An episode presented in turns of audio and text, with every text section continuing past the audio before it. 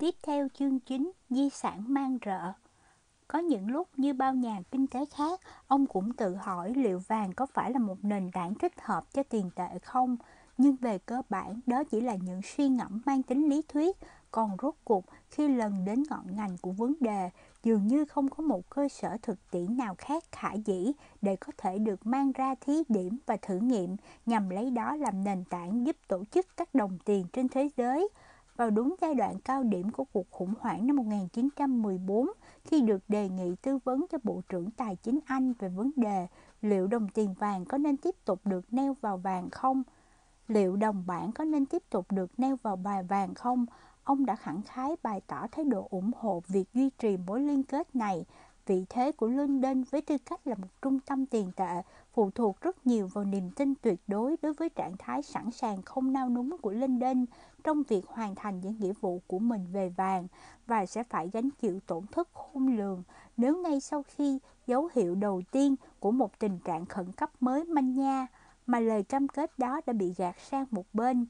Thậm chí trong suốt những năm đầu sau chiến tranh, ông vẫn nhiệt liệt ủng hộ việc quay lại với vàng, nhưng sự biến đổi trong bối cảnh kinh tế thế giới bắt đầu khiến ông hoang mang. Ông vẫn tin rằng mục tiêu cơ bản của các chính sách của ngân hàng trung ương nên hướng tới duy trì giá cả ở trạng thái ổn định. Song trước chiến tranh, ông đã nghĩ rằng cách tốt nhất để đạt được mục tiêu này là đảm bảo rằng những đồng tiền như đồng bảng có thể được chuyển đổi hoàn toàn sang vàng với một giá trị cố định thì giờ đây ông lại dần già tin rằng chẳng có căn cứ nào cho thấy việc neo cung tiền và tín dụng vào vàng sẽ nhất định dẫn tới giá cả ổn định cả. Chế độ bản vị vàng chỉ mới phát huy tác dụng vào khoảng cuối thế kỷ thứ 19 khi những hoạt động khai thác vàng mới ngẫu nhiên bắt kịp với tốc độ tăng trưởng kinh tế. Không có gì đảm bảo được rằng biến cố tình cờ này của lịch sử có thể tái diễn. Hơn nữa, trong khi cơ sở căn bản của chế độ bản vị vàng cam kết rằng tiền giấy có thể được quy đổi sang một thứ gì đó tương đối hữu hình, có thể là cần thiết để giữ vững niềm tin trong một giai đoạn nào đó của lịch sử. Nhưng khi xét trong hoàn cảnh hiện nay thì điều đó không còn đúng nữa. Thái độ của mọi người đối với tiền giấy đã thay đổi nhiều và thật không cần thiết phải để nguồn cung kim loại quý hiếm kiểm soát sự sinh sôi của tín dụng trong một nền kinh tế hiện đại phức tạp các ngân hàng trung ương hoàn toàn đủ năng lực điều phối các vấn đề tiền tệ thuộc phạm vi quốc gia mình một cách lý trí và đầy tinh thần trách nhiệm. Ông lập luận mà không cần phải trói buộc họ vào cái di sản mang rợ này. Mặc dù tiểu luận là một chuyên khoa mang tính chuyên môn sâu, song cậu sinh viên Cambridge vẫn ẩn nấp trong con người Kenneth, không thể cưỡng lại thú vui thêm mắm dặm muối cho cuốn sách với những lời mỉa mai chăm biếm tinh quái đã từng đem lại thành công rực rỡ cho cuốn những hậu quả kinh tế. Và ông còn không quên ra giảm thêm những lời bình luận vô cùng dí dỏm, nổi tiếng nhất trong số đó phải kể đến. Trong dài hạn thì chúng ta đều chết cả rồi đã tạo thành chất sắc sảo tinh tế rất riêng trong cách ăn nói của ông. Nhưng trên hết, chính năng lực tuyệt vời của Keynes trong việc bóc tách cái vỏ bề ngoài của các hiện tượng tiền tệ và hé lộ một phần trong số những sự thật bên trong nó và những mối liên hệ của nó với xã hội nói chung đã biến tiểu luận thành một tác phẩm kinh điển có sức sống bền bỉ. Chẳng hạn, thông qua việc rà soát những hậu quả mà giá cả gia tăng cao gây, gây nên đối với những tầng lớp nhân dân khác nhau trong một bức tranh kinh tế đã được cách điệu hóa, cái mà các nhà kinh tế học thời nay gọi là một mô hình. Ông chỉ ra rằng lạm phát không chỉ đơn thuần là hiện tượng giá cả gia tăng, mà còn là một cơ chế cực kỳ tinh vi giúp phân phối lại của cải giữa các nhóm xã hội. Nó chuyển của cải từ những người tiết kiệm, chủ nợ và người làm công ăn lương sang chính phủ, con nợ và các doanh nhân. Từ đó, ông nhấn mạnh thực tế rằng lạm phát hậu chiến tại các quốc gia như Pháp và Đức không chỉ là kết quả của mọi lỗi lầm trong chính sách tiền tệ, mà thực ra đó là một triệu chứng của sự bất đồng căn bản đã làm tan vỡ cả xã hội châu Âu từ sau chiến tranh, xoay quanh vấn đề làm thế nào để phân chia gánh nặng tài chính tích lũy mà cuộc xung đột khủng khiếp đã để để lại.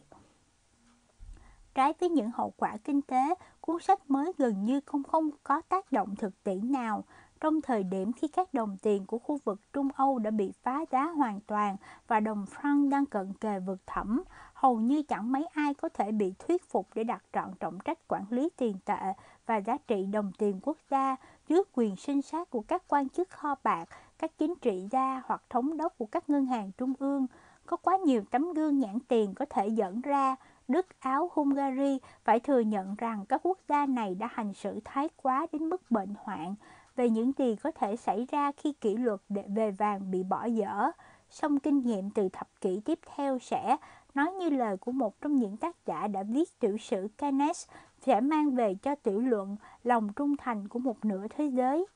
Không khó để đoán được phản ứng của ngài Norman đối với tiểu luận. Ông mặc nhiên coi nó không có gì hơn một sản phẩm phù phiếm của một gã tài tử thông minh. Ông viết cho Trump, có lúc ngài Keynes dường như đã vượt quá bản thân, một thực tế có lẽ xuất phát từ nỗ lực của cá nhân ông ta, hồng đồng hồng đồng nhất vị trí của một cố vấn tài chính cho đất nước này và cả các đất nước khác với cố vấn tài chính cho một nhà đầu cơ cấp cao. Vấn đề gây chia rẽ giữa Norman và Keynes thật ra ít liên quan đến kinh tế học mà dính dáng nhiều đến triết học và thế giới quan. Với Norman, chế độ bản vị vàng không đơn thuần chỉ là một cơ chế tiện lợi giúp điều tiết cung tiền, hiệu quả của nó là một vấn đề thực nghiệm. Ông suy nghĩ về nó trên những bình diện có tính hiện sinh hơn nhiều. Nó là một trong những trụ cột của xã hội tự do, giống như các quyền sở hữu hay lệnh đình quyền hơn nhiều. Nó là một trong những trụ à,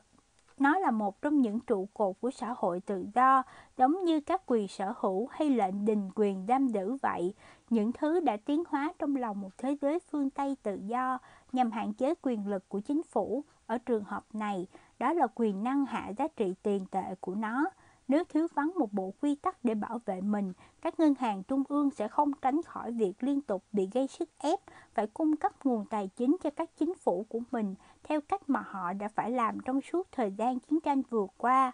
Và những hậu quả lạm phát kéo theo đó thì thiết nghĩ đã quá ư hiển nhiên. Mối ràng buộc với vàng là biện pháp phòng thủ chắc chắn duy nhất hòng chống lại một vòng xoáy sụt giảm trong giá trị tiền tệ. Phản ứng của ông đối với tiểu luận còn bị ảnh hưởng bởi những mối tư thù cá nhân của ông với Keynes. Sau chiến tranh, Norman vốn tâm đắc với đa số lập các lập luận của Keynes về vấn đề bồi thường chiến phí đã xin tham vấn ý kiến của ông về mức độ trầm trọng của tình trạng lạm phát phi mã ở Đức. Song, việc Keynes lớn tiếng chỉ trích thỏa thuận nợ chiến tranh với nước Mỹ mà Norman là nhân vật chịu trách nhiệm chính đối với quá trình thương thuyết đã gây ra mối hiềm khích giữa hai bên. Norman bẩm sinh thường rất nhạy cảm trước những lời phê phán công khai, đã ôm mối phẫn uất suốt một thời gian dài, đến mức một người bạn thân còn phải gọi ông là người thù dai nhất mà tôi từng biết.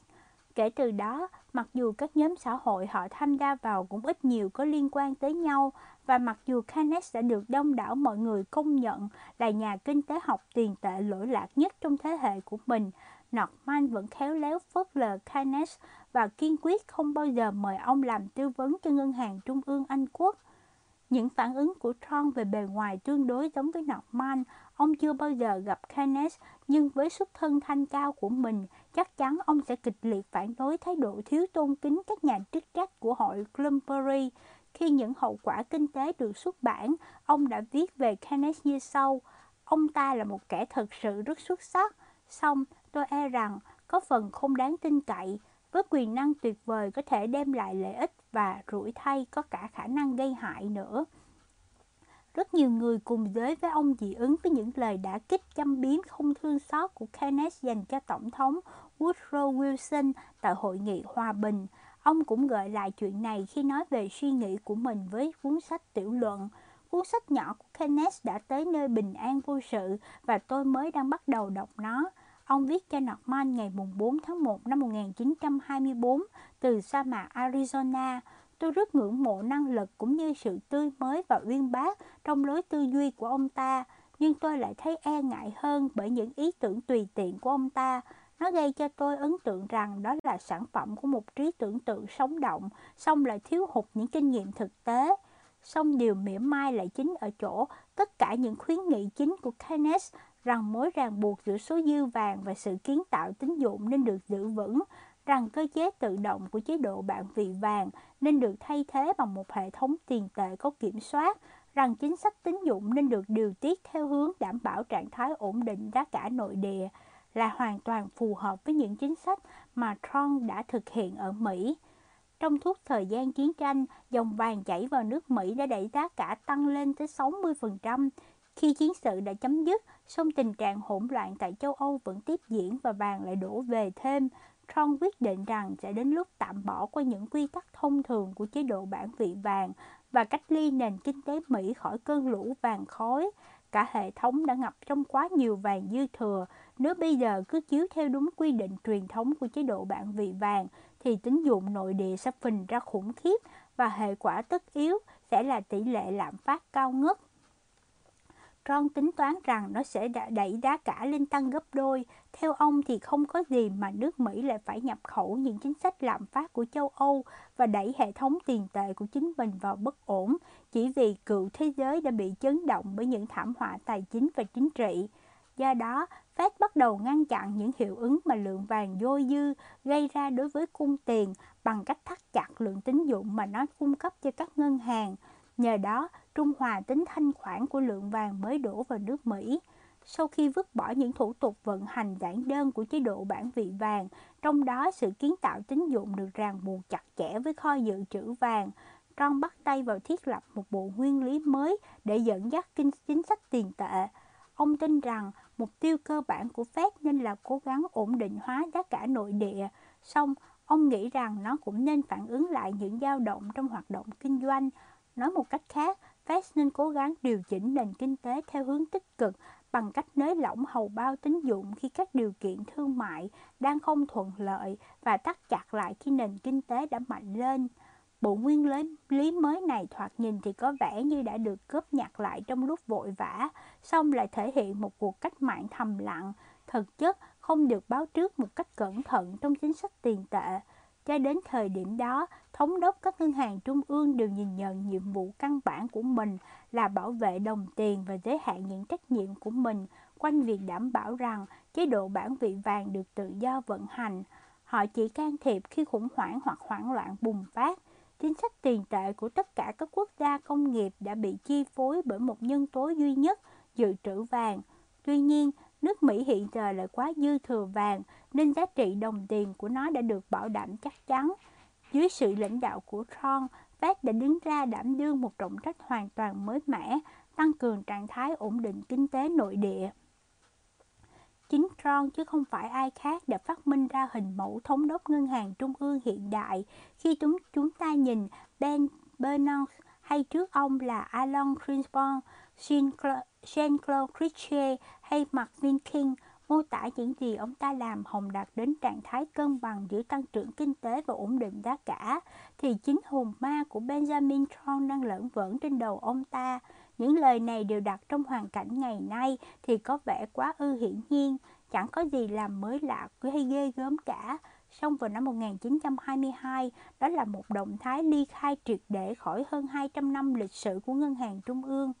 Chính sách của Trump nằm nhằm trung hòa tác động của dòng vàng chảy vào đối với môi trường tín dụng nội địa và về thực chất có nghĩa là mỗi khi vàng được đưa vào nước Mỹ, nó lập tức bị rút ra khỏi lưu thông, cũng giống như là những báu vật quý giá mà con người phải đổ bao mồ hôi nước mắt mới đào từ dưới đất lên, nay lại bị chôn xuống vậy. Chính sách của Trump ẩn chứa một sự mâu thuẫn căn bản. Mặt khác, ông không ủng hộ việc toàn thế giới quay lại với chế độ bản vị vàng, mà Mặt khác, ông lại đang làm những việc không chỉ làm xói mòn học thuyết mà ông vẫn khẳng định lòng tin tuyệt đối vào nó, mà thêm vào đó, thông qua hành động ngăn vàng khỏi tái quay về, quay vòng về châu Âu, ông đang gây thêm muôn vàng trở ngại cho châu Âu, khiến châu lục đà không có hy vọng gì được góp mặt cùng Mỹ lần nữa trong chế độ bản vị vàng. Đó là một tình thế tiến thoái lưỡng nan mà ông không bao giờ có đủ khả năng để giải quyết.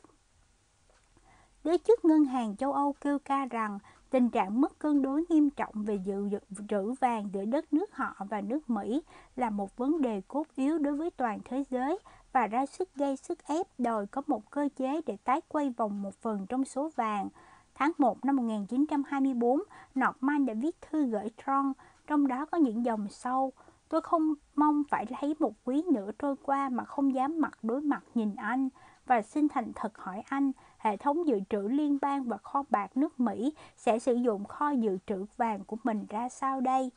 Keynes là người đầu tiên nhận chơi nhận chân và ghép nối lại rằng bất chấp những lời phô trương hoa mỹ của đông đảo quần chúng về công cuộc khôi phục lại chế độ bản vị vàng, thì những cơ sở mới cho quá trình này thực chất rất khác biệt so với cơ chế tự động và thiên liêng hồi trước chiến tranh. Như ông đã, ông đã chỉ ra trong quyển sách tiểu luận, một chế độ bản vị đô la đã được thiết lập trên nền tảng chiếc bệ đặt con bê vàng. Trong hai năm vừa qua, nước Mỹ đã vờ như mình đang duy trì một chế độ bản vị vàng, Thực chất, nó đã xây dựng một chế độ bản vị đô la. Trên thực tế, nó có nghĩa là Cục Dự trữ Liên bang đã ngập trong lượng vàng lớn đến nỗi từ vị trí ngân hàng trung ương của nước Mỹ, nó đã tiến lên vị thế ngân hàng trung ương của toàn bộ thế giới công nghiệp.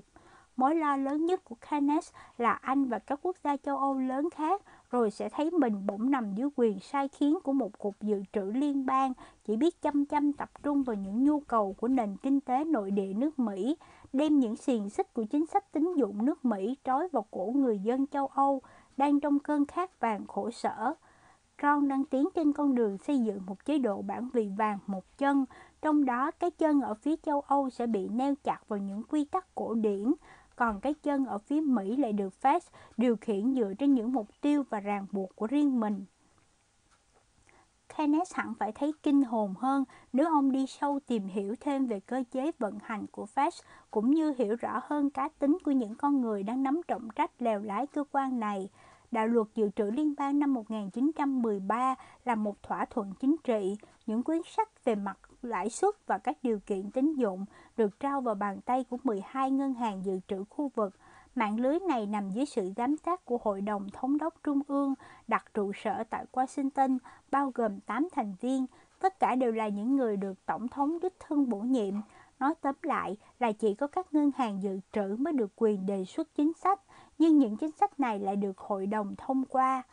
Có lẽ không có gì đáng ngạc nhiên khi trong nội bộ hệ thống này còn tồn tại những trò tiểu xảo, những cuộc chạy đua ngầm hồng giành lấy quyền kiểm soát, điểm tập trung quyền lực thực chất rất mơ hồ, trong khi lại có quá nhiều cái tôi lớn, bao gồm 12 thống đốc của các ngân hàng dự trữ, 6 chính trị gia được bổ nhiệm của Hội đồng Dự trữ Liên bang, Bộ trưởng Ngân khố và một viên chức giám sát tiền tệ. Cả hai đều là thành viên mặc định của hội đồng, tất thảy cùng chen lớn xô đẩy nhau để giành quyền đoạt vị.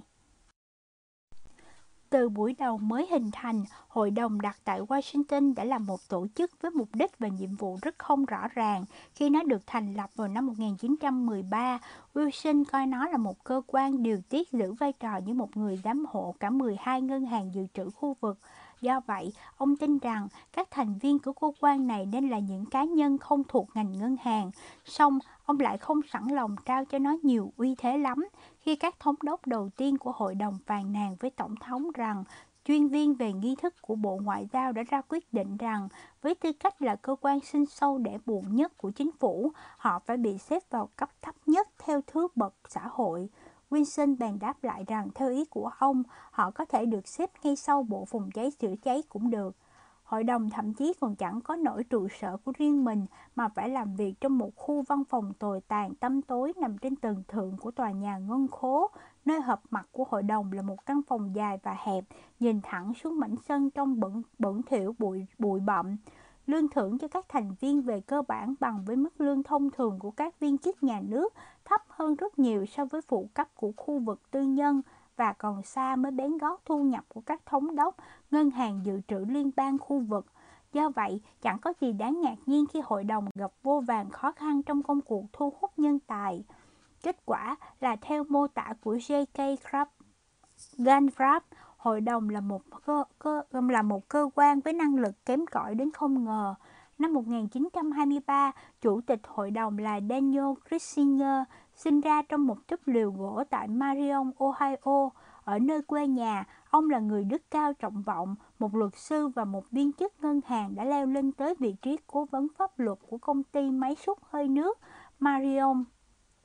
và đã hai lần ra tranh cử vào quốc hội nhưng đều không thành công. Ông cũng có cơ duyên được là một trong những người bạn thân từ hồi còn nhỏ của ngài Warren Warren Harding và mặc dù ai ai cũng quả quyết là ông hoàn toàn mù tịch về tất cả những thứ gì liên quan đến toàn cầu hay kinh tế ngân hàng, ông vẫn được bổ nhiệm chức giám sát viên tiền tệ vào năm 1922 sau khi người bạn nối khố của ông lên làm tổng thống. Sang năm sau, tổng thống đôn ông lên thêm một bậc nữa thành chủ tịch hội đồng. Ngoài chủ tịch và hai thành viên mặc định, hội đồng còn bao gồm năm thống đốc khác được tuyển chọn kỹ lưỡng không phải theo tiêu chí năng lực mà để đảm bảo tính đại diện đồng đều cho những vùng khác nhau trên đất nước. Từ Memphis, Tennessee có George Rosa James, một thương nhân buôn bán hàng may mặc, một con người đầy nhiệt huyết, có thể ví với viên kim cương chưa được gọt rũa. Tuy nhiên, những tư tưởng kinh tế của ông lại tương đối lập dị, vốn là người cực kỳ gắn bó với thời quá khứ, ông luôn tâm niệm rằng nền tảng căn bản của nền kinh tế đi liền với ngựa lừa và cỏ khô và sự suy tàn của quốc gia manh nha cùng sự ra đời của ô tô. Từ Iowa có Edward Cunningham, xuất thân vốn là một nông dân và đã phấn đấu lên tới vị trí chủ tịch hội đồng lập pháp bang Iowa từ New York có Edmund Plus, chủ, chủ bút của một tờ báo địa phương. Ông đặt chân vào chính trường lần đầu tiên với tư cách là một thành viên của ban quản trị Ủy ban nước sạch địa phương và sau đó trở thành nghị sĩ đảng Cộng Hòa, đại diện cho khu vực này trong suốt ba nhiệm kỳ liền. Boston đóng góp ngài George Hamlin, nhân vật nắm giữ vị trí thống đốc trong thời gian dài nhất. Đến năm 1914, ông được Tổng thống Woodrow Wilson bổ nhiệm làm Chủ tịch Hội đồng. Vốn học ngành luật học, ông đã không thành công khi ra tranh cử chức tổng thống bang Massachusetts năm 1902 và năm 1910. Một sự nghiệp chính trị thất bại thường dường như không phải là một trở ngại, mà thực chất có giá trị gần như là một tiêu chuẩn tiên quyết để trở thành thành viên của hội đồng. Tuy nhiên, cũng có một thành viên đáng được gọi là có năng lực chuyên môn, đó là tiến sĩ Andrew Miller, từng học ngành kinh tế học tại Harvard Ông đã đảm nhiệm vai trò giáo sư tại trường đại học California ở Berkeley. Trong suốt 25 năm trời, vốn là người rất thiếu tự tin, ông thường ôm nợ uất ức vì những học vị của mình không được các bạn bè đồng nghiệp coi trọng. Hết người này đến người kia dài mồm chê bai, ông là nhà lý thuyết chỉ biết ở trong tháp nhà, còn thì chẳng có tí kinh nghiệm thực tiễn gì hết. Ông rất thích tranh luận và khi nào các đồng nghiệp đã chán ngấy những cuộc cãi vã bất tận của ông thì ông lại quay sang tự tranh luận với mình. Ông thường xuyên rơi vào trạng thái tâm lý hoang mang và do dự và có xu hướng lựa chọn những quan điểm hết sức giáo điều, nhưng lại vô cùng mâu thuẫn khi bàn về các vấn đề khác nhau. Ông cũng nuôi mối ác cảm ghê gớm đối với Tron và chủ mà chủ yếu do ghen tị với tầm ảnh hưởng và quyền lực của một người kém tuổi hơn mình. Vì một nỗi, Miller theo đòi ngành kinh tế học và đúng vào thời kỳ mà kinh tế học tiền tệ với tư cách là một ngành học vẫn còn rất non trẻ. Vậy nên, những kiến thức đã học được chẳng giúp ích gì nhiều cho ông và hệ quả tất yếu là ông thường tán thành toàn những quan điểm đã lạc hậu về phương thức vận hành của chính sách tiền tệ. Trong số đó là học thuyết hối phiếu thật mà đến ngày nay đã tuyệt chủng, theo học thuyết này thì miễn là Cục Dự trữ Liên bang và các ngân hàng thương mại chỉ giới hạn việc cung cấp nguồn tín dụng ngắn hạn cho mục đích tài trợ cho hàng hóa lưu kho, đảm bảo sẽ không có biến cố gì xảy ra. Với những giám sát viên kiểu này, chẳng trách tại sao Tron lại có khả năng khỏa lấp khoảng trống quyền lực và thống trị cả tổ chức. Không giống như các vị thượng cấp hữu danh vô thực của mình, ông đã nỗ lực hết mình với chủ đích hẳn hoi, nhất là trong những chuyến công tác sang châu Âu nhằm bồi dưỡng kiến thức cho mình về hoạt động của ngân hàng trung ương. Chẳng hạn, chính ông là người có công lớn nhất trong việc áp dụng cải cách quan trọng bậc nhất trong phương thức vận hành của Fed, cái gọi là nghiệp vụ thị trường mở. Khi Fed được thành lập, người ta mặc định rằng về cơ bản nó sẽ tác động lên môi trường tín dụng thông qua các thay đổi trong lãi suất chiết khấu, chính là lãi suất mà nó sẽ áp dụng đối với các khoản vay dành cho ngân hàng thành viên. Đến đầu thập kỷ 1920, nghiệp vụ này tỏ ra quá thụ động và phụ thuộc vì mức độ tác động của nó còn tùy vào lượng tiền mà các chủ ngân hàng sẵn lòng vay vay mượn qua cửa chiết khấu. Ron nhận ra rằng bằng cách mua hoặc bán lại các trái khoán chính phủ trong danh mục của mình, Fed có thể điều chỉnh dòng tiền chảy qua hệ thống ngân hàng một cách trực tiếp và tức thời. Đương nhiên, quyền kiểm soát các nghiệp vụ thị trường mở lập tức trở thành mục tiêu của một cuộc chiến tranh giành quyền lực khốc liệt. Hoạt động mua và bán trái khoán ban đầu được giao cho các ngân hàng dự trữ, song đến năm 1923, khi nhận ra sức mạnh của công cụ mới này, hội đồng bèn ra sức chứng tỏ quyền lực bằng cách yêu cầu ủy ban chịu trách nhiệm đưa ra những quyết định liên quan đến nghiệp vụ này phải hoạt động dưới sự chỉ đạo của mình. Khi ấy, Ron đang ở Colorado để nghỉ dưỡng do bệnh lao tái phát. Hỏi phải nói ông nổi giận đùng đùng. Tôi sẽ cho bọn họ ra bả trước khi cái lũ người nhát cấy ấy kịp bãi dứt tôi. Ông đã viết cho một thống đốc đồng sự của mình như vậy. Tuy vậy, cuối cùng ông cũng đành lòng để hội đồng giám sát các nghiệp vụ này. Xong, nhờ là thành viên có kiến thức uyên bác nhất trong ủy ban thị trường mở, ông dễ dàng thâu tóm hầu hết mọi quyết sách. Trong quá trình đó, ông đã làm mất lòng không ít người. Ông còn chẳng thèm che đậy thái độ thiếu kiên nhẫn của mình đối với các thành viên của hội đồng. Một số lớn tiếng phàn nàn rằng ông quá tự cao về năng lực của bản thân, rằng ông quá hiếu thắng, rằng ông chỉ còn thiếu suy nghĩ còn thiếu chín chắn, nhất là trong cách đánh giá con người. Song với tư cách là một vị lãnh tụ trí tuệ của Cục Dự trữ Liên bang, ông đã thu phục được lòng tin của đông đảo nhân viên làm việc trong tổ chức và được tôn sùng hết mực bởi những người trẻ tuổi. Nếu có vấn đề gì trong không ổn trong toàn bộ quá trình hoạch định chính sách tiền tệ thì chính là ở chỗ nó phụ thuộc quá nhiều vào Tron và óc phán đoán của ông, kỹ năng của ông và sự sáng suốt của ông. Ông quá chuyên quyền, tự ôm đầm quá nhiều công việc mà quên không dành thời gian để thiết lập một sự đồng thuận trong toàn bộ hệ thống. Kết quả là căn nguyên của rất nhiều quyết định mà ông đã đưa ra bị hiểu sai và những động cơ của ông luôn bị đặt trong vòng nghi vấn. Thất bại của ông trong việc thể chế hóa các chính sách về những tư tưởng ẩn sâu chúng cũng có nghĩa là một khi Tron không còn tại vị nữa, Fed sẽ trở nên tê liệt bởi những xung đột nội bộ. Keynes đã có lần ví vai trò của Ngân hàng Trung ương Anh Quốc dưới hệ thống thời trước chiến tranh như nhạc trưởng của một dàn nhạc. Mặc dù ngân hàng này khi ấy được điều hành bởi một nhóm các nhân vật dòng dõi thế gia đà lộ khụ của thành phố London, song chế độ bản vị vàng đã được quản lý rất tốt, một phần là do các điều kiện đương thời đều rất thuận lợi, một phần là do các giám đốc của các ngân hàng tuy có hơi chậm chạp và thiếu sáng tạo nhưng lại rất cứng rắn. Sau chiến tranh, trong lúc toàn thế giới vật lộn để thoát ra khỏi cơn hỗn loạn kinh tế, các đồng tiền trồi sụt dữ dội và tình trạng khan hiếm vàng hoành hành nơi nơi, trừ nước Mỹ. Đó quả là một điềm chẳng lành khi vị giặc trưởng mới của dàn nhạc, Cục Dự trữ Liên bang lại là một tổ chức bị chia rẽ sâu sắc và không hề nhận thức đầy đủ trọng trách vừa bị đổ lên vai mình. Nếu không có Tron, nó sẽ phải nằm dưới quyền sinh sát của bốn nhóm người tạp nham, gồm toàn những người thương nhân tỉnh lẻ và các chính trị đầu óc sặc mùi tư lợi vốn chẳng có chút kiến thức gì về tài chính hay ngân hàng trung ương cả. Phần 3. Đeo cơn gió mới năm 1923 đến năm 1928 Chương 10 Cây cầu nối giữa hỗn loạn và hy vọng Nước Đức năm 1923 Hãy để tôi phát hành và kiểm soát tiền tệ quốc gia và tôi bất chấp ai là kẻ đặt ra luật pháp. Mayer Amsel Rothschild, sinh năm 1744, mất năm 1812, người sáng lập La House of Rothschild. Vào hồi 10 giờ tối ngày mùng 8 tháng 11 năm 1923, người ta thấy hai người đàn ông tới khách sạn Continental tại Berlin để dùng bữa tối thân mật diễn ra tại một trong những phòng ăn riêng của khách sạn này mỗi người với kiểu cách của riêng mình lại phát nên một bức biếm họa về một hình mẫu người Đức khác nhau và đều rất tiêu biểu cho tầng lớp trung lưu của đất nước này. Người đàn ông có dáng cao gầy với hàng ria nhà binh, sáng tỉ gọn gã, mái tóc húi cua được rẽ ngôi thẳng thớm ngay chính giữa đầu là Hama Schreich, giờ đã là một trong những viên chức ngân hàng danh tiếng nhất tại Berlin. Ông là một giám đốc và là một thành viên hội đồng quản trị Dana Bank, ngân hàng lớn thứ ba tại Đức.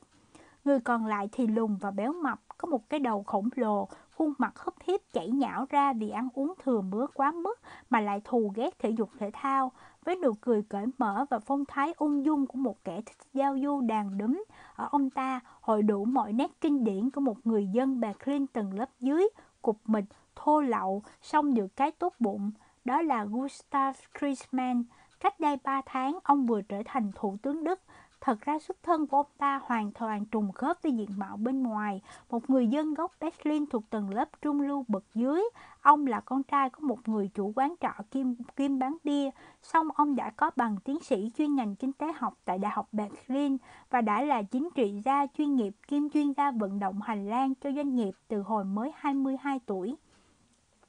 Mùng 9 tháng 11, ngày hôm sau là kỷ niệm 5 năm ngày Hoàng đế Đức rời bỏ đất nước. Đêm hôm trước, Đại sứ quán Xô Viết đã tổ chức một buổi tiệc long trọng để kỷ mừng hai dịp kỷ niệm lớn, cách mạng Xô Viết và cách mạng Đức. Song, Trisman đã có bận, xin phép không góp mặt hai sự kiện này. Trong hai ngày vừa qua, ông còn bận tối mắt tối mũi với cuộc cuộc họp hành cùng với các thành viên nội các để cố gắng tìm một giải pháp hầm hồng ngăn chặn thảm họa phá sản quốc gia giờ đã gần cận kề. Ngày mùng 5 tháng 10, tháng 11, giá cả của một ổ bánh mì nặng 2 cân đã nhảy vọt từ mức 20 tỷ mark lên 140 tỷ mark, chấp ngòi cho những cuộc bạo loạn trên toàn quốc. Tại Berlin, hàng ngàn đàn ông và phụ nữ tuần hành trên các con phố, hô vang bánh mì và việc làm. Trên 1.000 cửa hiệu, hàng bánh, hàng thịt và cả hàng quần áo đã bị khoáng sạch. Thậm chí, ở khu nhà đầu nằm ở phía tây thành phố, các xe hơi bị chặn đường, còn chủ xe bị cướp giật trắng trợn. Tại khu vực trung à, tập trung nhiều dân Do Thái về phía đông xung quanh quảng trường Alexanderplatz. Phàm ai là người dân Do Thái hoặc trong giống Do Thái đều bị các toán thanh niên lưu manh xông vào tấn công. Những trận đòn đáng sợ nhất chủ yếu nhắm vào người Do Thái gốc Galicia. Rất nhiều người bị cắt mất bộ râu rất đặc trưng của tộc người này hoặc bị xé quần áo. Sàn giao dịch chứng khoán Porsche bị đám đông người bao vây, mầm gào thét, giết chết bọn Do Thái Bourse Xong đến tối ngày 8 tháng 11, cuối cùng đường phố cũng yên tĩnh trở lại, những đám đông dần tan tác trước mũi lê của đội cảnh sát quân sự. Các toán cảnh sát quốc gia phổ trong sắc phục xanh lá cây được trang bị vũ khí đầy mình, liên tục tuần tiểu khắp thành phố. Sau một mùa hè nóng như đổ lửa, thời tiết bất ngờ ngột, đột ngột trở lạnh ghê gớm. Đêm, đêm hôm đó trời đổ mưa khiến tình cảnh của biết bao người dân Berlin đang buộc phải xếp hàng bên ngoài các bếp ăn công cộng và các điểm phân phát thức ăn đặt khắp thành phố thêm phần bi đát. Khách sạn Continental tọa lạc ở trung tâm thủ đô Berlin, ngay sát đại lộ rợp bóng cây Unterdon-Linden, Mặc dù không phải là một trong những khách sạn lớn nhất, song nó lại nằm ở vị trí rất thuận lợi, vừa gần tòa nhà Quốc hội Đức lại vừa đủ kín đáo và khiêm tốn để Sharks và Trisman có thể gặp gỡ mà không bị những con mắt tọc mạch dòm ngó. Cả hai đều không mong bị người khác thấy mặt tại một trong những địa điểm hội họp xa hoa bậc nhất như khách sạn Alden đến trên Peterbach hay khách sạn Bristol trên đại lộ Unterden Linden chẳng hạn giữa một đám nhà giàu mới nhất mà dân Đức gọi là Krapker và Schieber, đó là những gã béo ụt ịch thô thiển, những kẻ đã chiếm được vô số tiền của nhà đầu cơ trong suốt những năm hỗn loạn vừa qua. Và giờ đây, lúc nào người ta cũng có thể thấy chúng ngồi chễm chệ ở các khách sạn lớn, nóc champagne như nước và ra sức tọng vào cho đầy ruột nào là sò huyết, nào trứng cá. Ngoài đường bạo loạn, mưa rơi ra sau mặt kệ, cuộc sống về đêm hào nhoáng và mờ ảo đầy tai tiếng của thành phố Berlin hay vườn treo Babylon mới của thế giới vẫn không vì thế mà kém phần náo nhiệt. Trên phố và dọc theo đại lộ, các quán bar và sàn nhảy ngày nào cũng đông nghịt, như mỗi tối, những kẻ rao bán ái tình vật vờ khắp phố phường trong những trang phục kỳ quặc lạ lùng nhất, một thứ cơn điên để xâm chiếm toàn thành phố, xáo tung cả xã hội. Những gia tài kết xù được kiếm ra chỉ sau có một đêm và có thể bị tiêu tán với tốc độ nhanh chẳng kém. Những người có tiền thì cũng cuốn quýt tìm cách tẩu tán cho nhanh trước khi nó kịp biến thành mớ giấy lộn, quay cuồng trong những cơn tiêu xài vô độ. Trong khi những kẻ trắng tay thì phải vơ vét những thứ tài sản cuối cùng còn sót lại, bao gồm chính thân thể mình, nhọc nhằn vật lộn để tồn tại qua ngày một phần tư số học sinh của thành phố bị suy dinh dưỡng. Tresman, Tresman đã được vời ra để thành lập chính phủ vào tháng 8 năm đó khi liên minh tiền nhiệm đã bị sụp đổ. Liên minh thứ sáu một đi không trở lại chỉ vỏn vẹn có 5 năm. Người ta cho rằng ông là người có đủ những kỹ năng chính trị khôn khéo để có thể hợp nhất tất cả những đảng phái dân chủ. Một bên là phe xã hội, bên kia là phiên phiên thiên chúa giáo, đứng giữa là những người tự do để lập thành một liên minh vĩ đại có thể tìm ra phương pháp giúp kìm hãm nhất Đức khỏi rơi xuống bờ vực tan rã. Ông chỉ không chỉ có một mà có tới hai sự nghiệp chính trị kỳ lạ đến mức khó tin. Trước chiến tranh, dù xuất thân là con nhà trung lưu bậc thấp, chỉ riêng vì lý do này mà Hoàng đế Đức đã hai lần làm bẻ mặt ông trước đông đảo công chúng khi từ chối không thèm bắt tay ông. Xong, ông là một người hăng hái ủng hộ chế độ quân chủ, nhiệt liệt cổ động chủ nghĩa quân Việt. Với tư cách là lãnh tụ đảng tự do quốc gia trong Quốc hội Đức, ông đã mù quáng phụng sự quân đội trong suốt thời gian chiến tranh được biết đến với cái biệt danh là chàng thanh niên của Ludendorff vì lòng trung thành hết mực đối với bộ tư lệnh đế chế Đức. Đất nước đề ra chính sách gì ông cũng nhất nhất cổ vũ, từ những cuộc thôn tính sự đến sự nghiệp mở mang bờ cõi của nước Úc và nước của nước Đức và chiến dịch tấn công bằng tàu ngầm bừa bãi đã khiến người Mỹ phẫn nộ ghê gớm.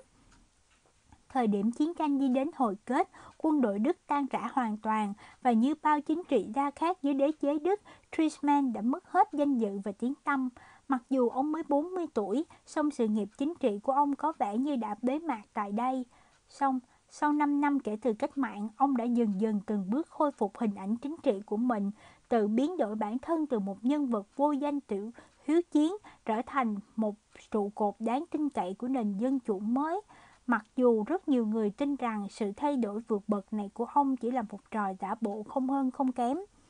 Trisman đưa lưng gánh đỡ đất nước vào đúng giai đoạn khủng hoảng sâu. Năm 1923 đã chứng kiến một mùa hè ôi bức ngột ngạt tràn ngập những bạo loạn và đình công nổ ra trên khắp nơi trên nước Đức đã thực sự cận kề bờ vực tan rã. Tại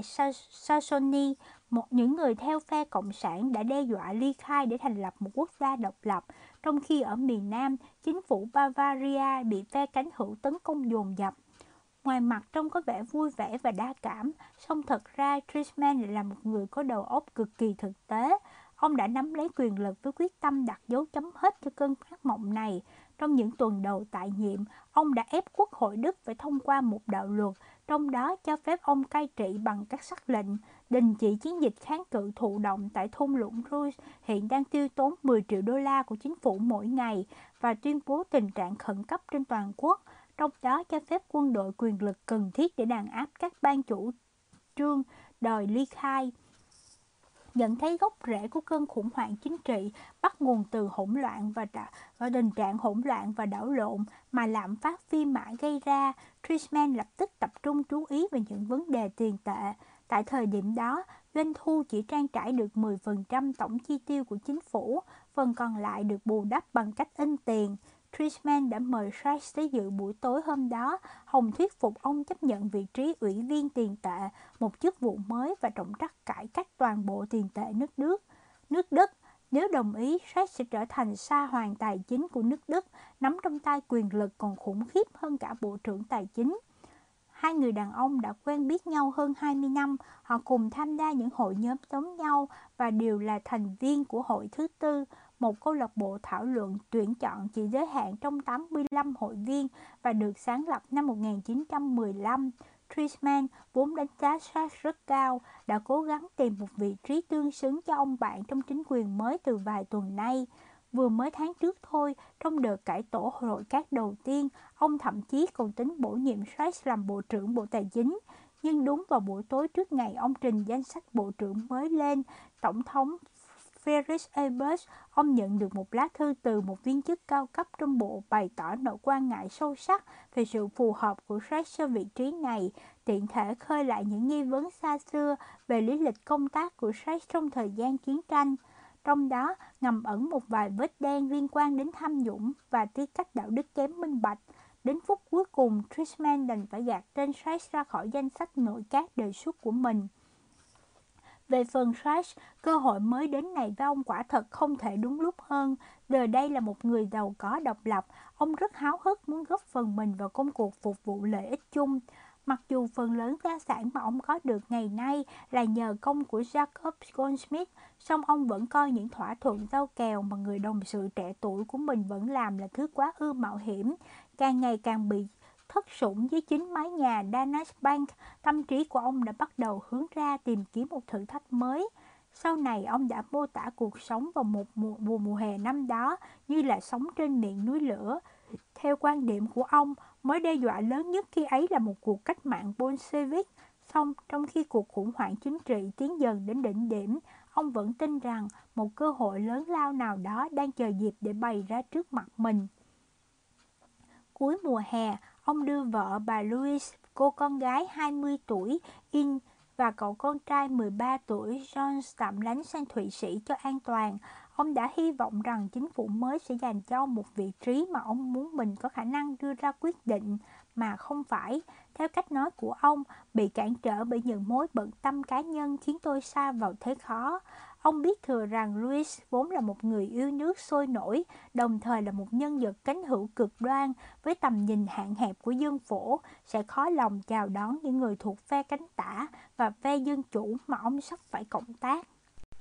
Vào hồi 11 giờ 30 tối, khi hai người đã gần ăn xong bữa và Shrek vốn, vốn nghiện thuốc nặng vừa kịp kịp chăm điếu thuốc mới, thì một trong những phụ tá của Trisman đã chạy bổ vào. Hàng tuần nay đã có tin đồn rằng các nhóm cánh hữu ở Bavaria, một nhóm dẫn đầu bởi chỉ huy quân đội và cảnh sát địa phương, nhóm còn lại nằm trong sự lãnh đạo của một cựu hạ sĩ 34 tuổi tên là Adolf Hitler, đang âm mưu tiếm quyền. Hiện nhóm này đã nổi dậy, Hitler hiển hiển nhiên có dính líu đến vị tướng thất thế Erich Ludendorff đã chiếm đóng một quán bia ở Munich áp ép các lãnh tụ chính trị địa phương phải chống lưng cho mình và tuyên bố chính phủ Berlin đã bị hạ bệ và rằng quân đội của Y đang chuẩn bị hành quân trên vũng lầy của sự bất công kia. Các báo cáo thậm chí còn tiết lộ thông tin một số đơn vị quân đội đóng tại Munich đã theo gót toán quân nổi dậy. Trishman đành bỏ dở bữa tối vội vã quay về phủ thủ tướng để dự cuộc họp nội các khẩn cấp. Hôm sau, thứ hai ngày 12 tháng 11, Reich nhận được một cú điện tại văn phòng trên quảng trường từ Hans Luther, Bộ trưởng Tài chính, để triệu tập ông lên trụ sở bộ, hiện đóng tại một trong những tòa nhà văn phòng kiên cố nằm dọc trên phố Wilhelmstrasse. Âm mưu tiếm quyền của Hitler được gọi là vụ đảo chính của nhà hàng bia đã thất bại chỉ trong 24 giờ và chính phủ Trisman giờ đã quay trở lại công việc thường nhật. Người ngắn một mẫu, béo ị, đầu hói bóng loáng, Luther đã trở thành anh hùng quốc gia vì khi còn tại vị ở chức thị trưởng thành phố Essen tại thung lũng Rus, ông đã dám công khai chống đối quân chiếm đóng Pháp và Bỉ. Mặc dù những thành tích với tư cách là một thị trưởng chức quan, nhưng gan dạ chói lọi là thế, song thực chất Luther là một con người lạnh lùng, nhạt nhẽo và rất khắc khe. Cá nhân ông rất nghi ngại Reich vì những tai tiếng về tư cách đạo đức trước đây của Reich.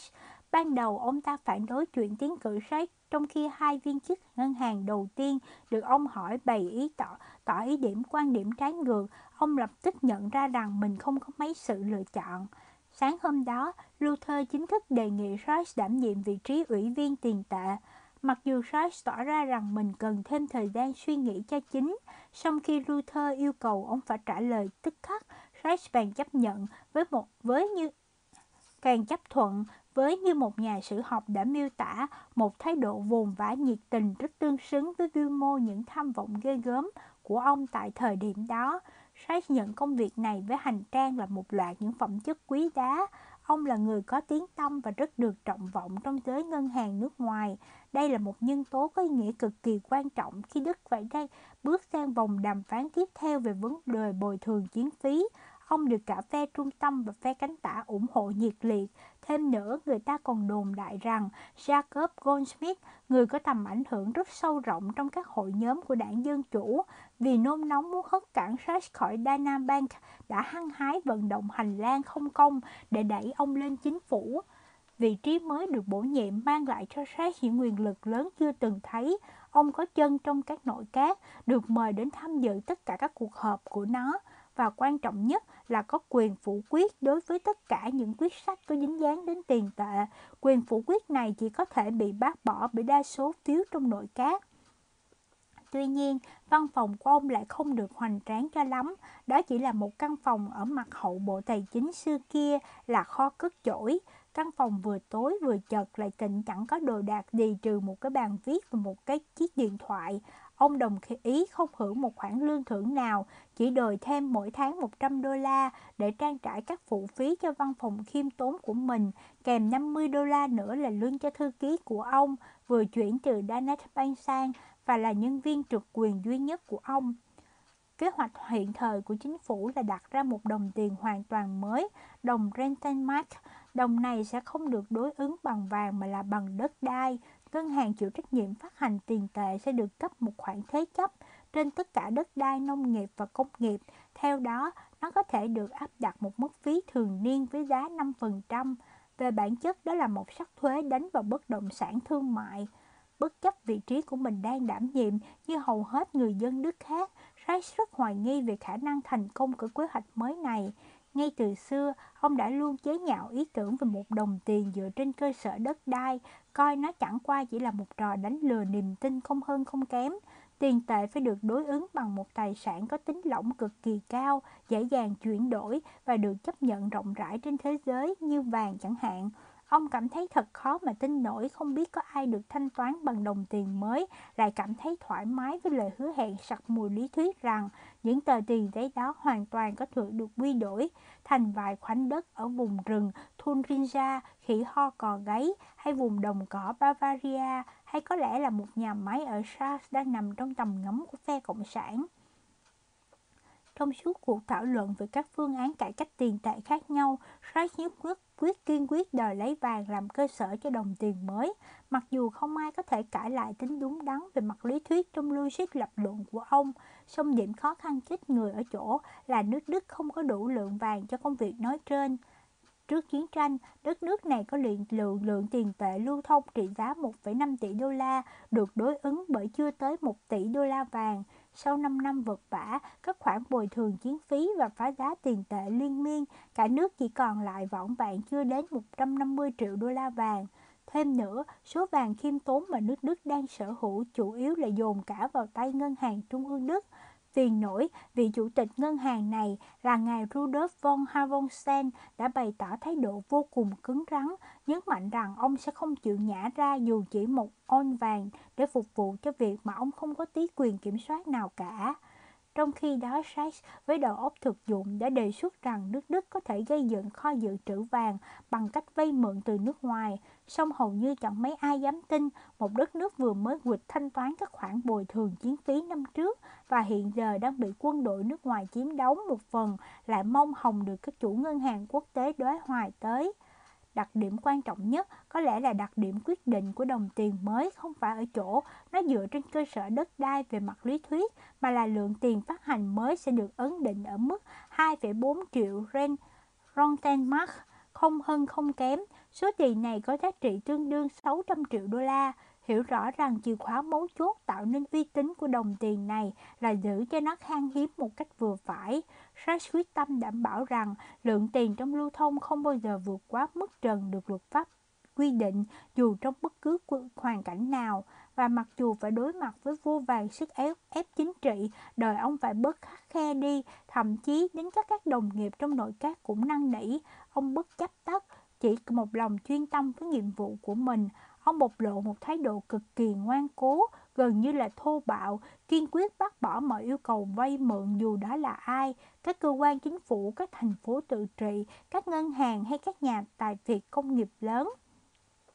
Cô thư ký của ông đã ghi lại một hình ảnh hết sức sống động của Reich trong những ngày đầu ấy như sau. Ông ngồi trên ghế và hút thuốc trong căn phòng nhỏ tối tăm nơi bộ tài chính. Cả căn phòng vẫn sông lên mùi thảm trải sàn cũ. Ông đọc thư chăng? Không, ông chẳng đọc lá thư nào cả. Ông viết thư chăng? Không, ông chẳng viết lá thư nào cả. Xong ông gọi điện rất rất nhiều. Ông gọi điện thoại theo mọi hướng và tới mọi nơi, dù ở Đức hay trên khắp thế giới, bất kỳ nơi nào có dính dáng đến tiền tệ và ngoại hối, ngoại hối và ông hút thuốc. Chúng tôi không ăn uống gì mấy trong một khoảng thời gian đó. Chúng tôi thường về nhà rất muộn trên chuyến tàu ra ngoại ô cuối cùng trong ngày, đi vé hạng ba. Ngoài những việc đó ra, ông không làm gì khác nữa.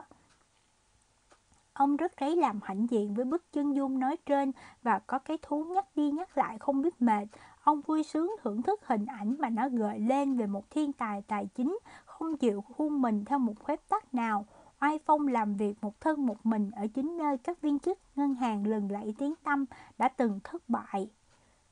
Với von Havonsen, tin tức về việc bổ nhiệm Reich là một sự sỉ nhục cuối cùng, mặc dù trong 5 năm vừa qua, chính ông là thủ phạm gây ra sự vụ phá giá tiền tệ kinh khủng nhất trong lịch sử loài người, song ông vẫn một mực chối đây đẩy không chịu thừa nhận trách nhiệm đối với cuộc khủng hoảng. Ông kêu rằng đó chẳng phải lỗi tại ông, mà là kết quả từ sự quản lý yếu kém của chính phủ và những đòi hỏi tai quái của quân đồng minh. Khi Trisman lên nắm quyền vào tháng 8 năm 1923, ông đã cố thuyết phục von Havonsen tự nguyện ra đi với phân tích rằng công chúng đã mất hết niềm tin vào đồng tiền và để đảo ngược hậu quả này, đất nước không chỉ cần một phương tiện trao đổi mới mà cần một chủ tịch ngân hàng trung ương Đức mới von Havonsen đã từ chối thẳng thừng. Đến tháng 11, điệp khúc đòi ông ta phải từ chức đã rang ra mọi phe phái trong khắp chính giới. Mọi người đều nhất trí về điểm này, chỉ trừ những nhân vật yêu nước có tư tưởng cực hữu sâu sắc nhất. Chỉ mới vài ngày trước, các nhà tài Việt công nghiệp hàng đầu của nước Đức đã trân trọng tặng cho ông ta cái danh xưng cha đẻ của lạm phát.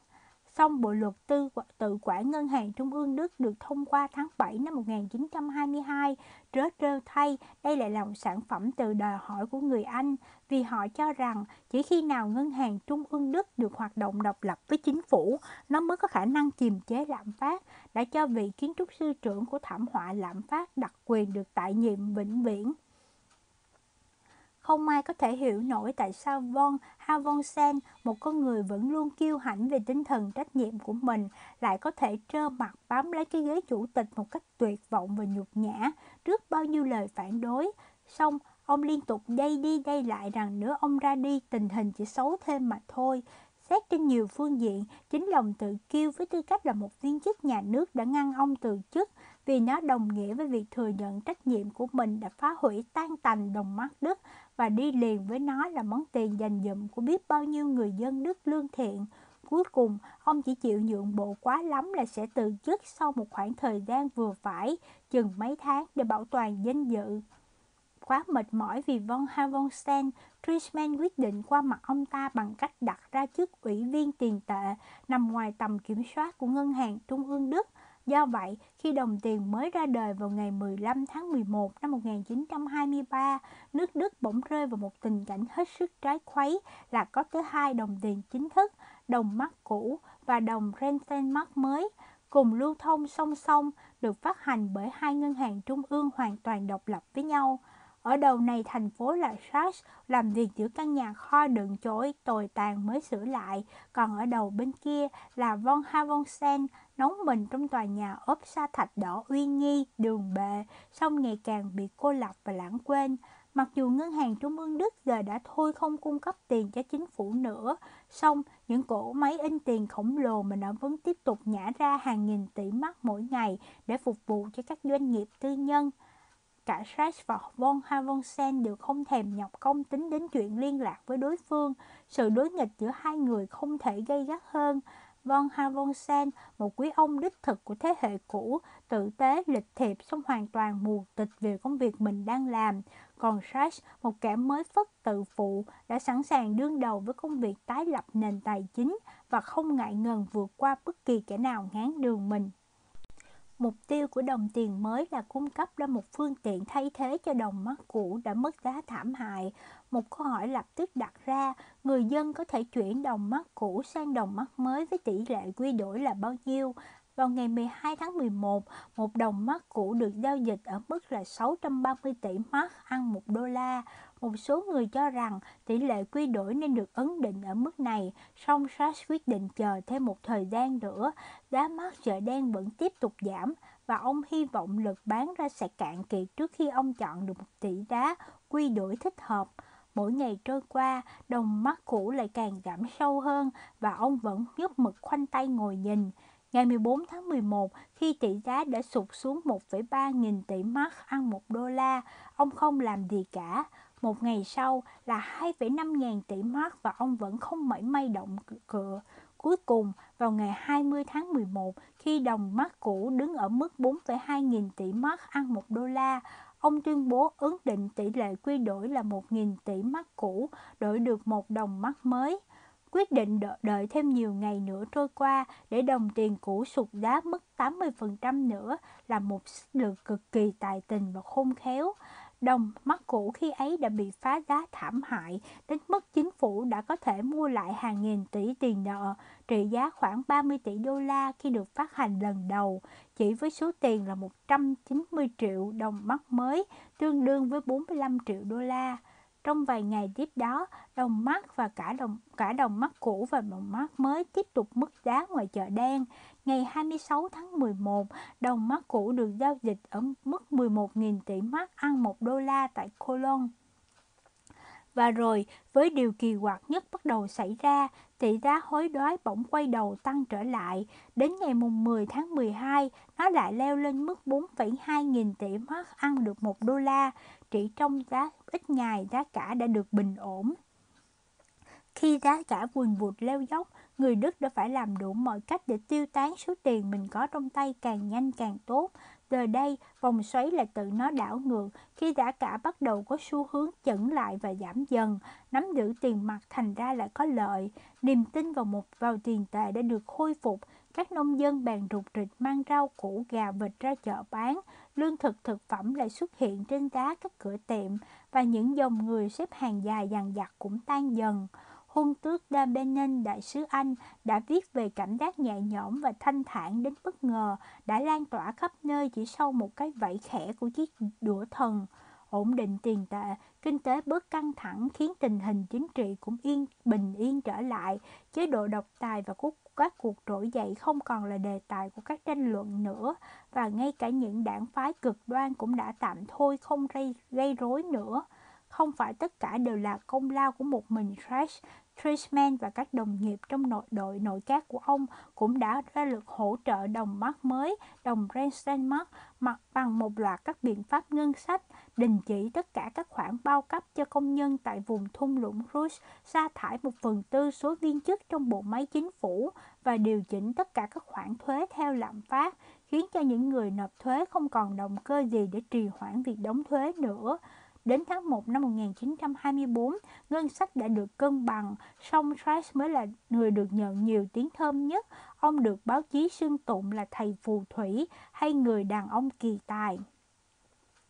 Mark Wahlberg đã có lần nhận xét rằng ông ông ông ủng hộ Trash vì lúc nào ông ta cũng gặp vận đỏ và vận may đã lại lộ diện thêm một lần nữa. Đầu tháng 11, Vâng, Von Havonsen xin nghỉ phép vài ngày để ra khỏi Berlin, hồng xoa dịu bớt nỗi nhục trước sự kiện Rex được bổ nhiệm. Song người ta cũng biết rằng ông còn có bệnh trong người nữa. Giữa tháng 11, ông quay lại văn phòng của mình đặt tại tầng thượng của tòa nhà Ngân hàng Trung ương Đức ngày 20 tháng 11, đúng vào ngày Sachs ấn định tỷ giá quy đổi của đồng tiền mới sau một cuộc họp tổ chức buổi tối muộn với ban quản trị ngân hàng. Von Havonsen đột ngột đổ bệnh và qua đời do một cơn nhồi máu cơ tim vào hồi 3 giờ 30 sáng, khi đó ông 66 tuổi. Có điều gì đó thật đồng đáng thương, đau thương ở người đàn ông bản tính tốt bụng này. Ông không đơn thuần là một viên chức đầy tinh thần trách nhiệm, mà ai ai cũng phải công nhận ông là một con người tuyệt vời. Với Mark Wahlberg, đó là một nhân cách phi thường với ý thức trách nhiệm không gì lay chuyển được và cá tính rất mực đáng trọng. Đi đâu ông cũng được ngưỡng mộ, ông tốt bụng, nguyên tắc và tử tế, luôn là hiện thân của những phẩm chất tốt đẹp nhất của tầng lớp mình trong suốt cuộc chiến tranh, trong khi hầu hết mọi người đều nghe theo tiếng gọi của lý trí và ra sức mua gian bán lận, thì Von Havonsen không những từ chối đặt chân tới chợ đen mà còn hiến một phần trong số số tem phiếu bánh mì và thịt ít ỏi của mình cho người nghèo. Tuy nhiên, đến năm cuối đời, dường như ông đã mất hết ý thức về thực tại. Có người nói rằng những áp lực nặng nề mà ông phải gánh chịu đã khiến ông già sợm đi trước tuổi và hầu như chẳng mấy người than khóc trước cái chết của ông. Mặc dù về lý thì Rex đương nhiên là người kế nhiệm von Havonsen, song năng khiếu gây thù chút quán kỳ dị của của ông vẫn bám theo ông như hình với bóng. Những ý kiến phản đối gây gắt nhất xuất phát từ chính ban quản trị ngân hàng trung ương. Họ xem Rex như một kẻ bất lương thích nhúng mũi vào công việc của người khác. Những việc xưa sửa từ hồi ở Bỉ lại bị bới móc lên. Tuy nhiên, ứng cử viên đối nghịch duy nhất lại là Karl Harferis, dưới trước đây với tư cách là tổng thư ký ngân khố Đức trong thời gian chiến tranh. Ông ta là tác giả của vô số chiến chính sách tai họa đã đẩy nước Đức xa vào biển nợ nần. Các quan điểm chính trị của Hesperis gắn liền với sở thích khẩu chiến bút chiến đã đưa ông trở thành người đi đầu trong số những nhân vật theo chủ nghĩa dân tộc cánh hữu.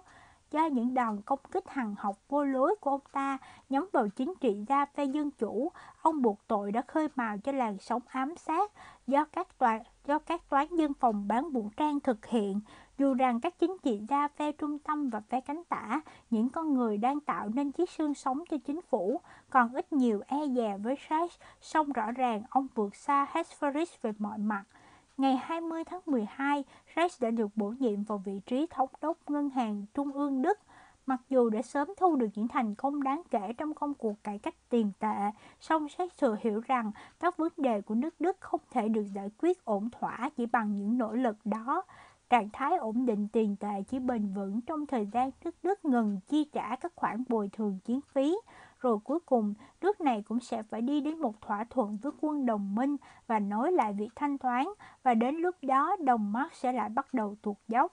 Hơn nữa, Sachs tin rằng đồng Rentenmark, đồng mark mới, vốn dựa trên cơ sở tính toán an toàn hư cấu của đất đai, chỉ là một giải pháp tạm thời, như chữ ông dùng là một cây cầu nối giữa hỗn loạn và hy vọng. Bất kỳ đồng tiền nào của nước Đức nếu muốn ổn định phải được đối ứng bằng vàng. Song ngân hàng Trung ương Đức chỉ giữ có chưa tới 100 triệu đô la thứ kim loại quý giá này, hiển nhiên không đủ để làm nền tảng cho một nền kinh tế có quy mô lớn như của Đức, nên ông sẽ phải tìm mọi cách vay mượn từ nước ngoài để nâng lượng vàng đối ứng lên đến mức cần thiết.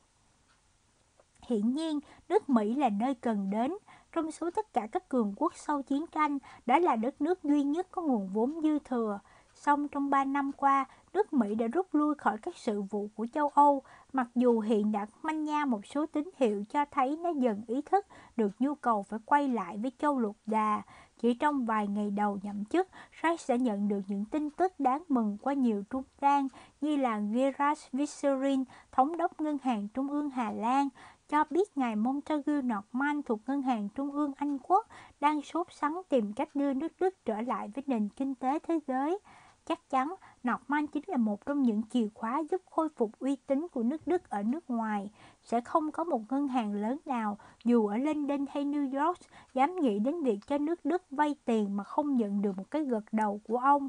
Việc đầu tiên Sachs làm sau khi nhận chức vụ tại Ngân hàng Trung ương Đức là đưa gia đình từ Thụy Sĩ trở về. Việc thứ hai là sắp xếp một buổi gặp mặt với Norman tại London.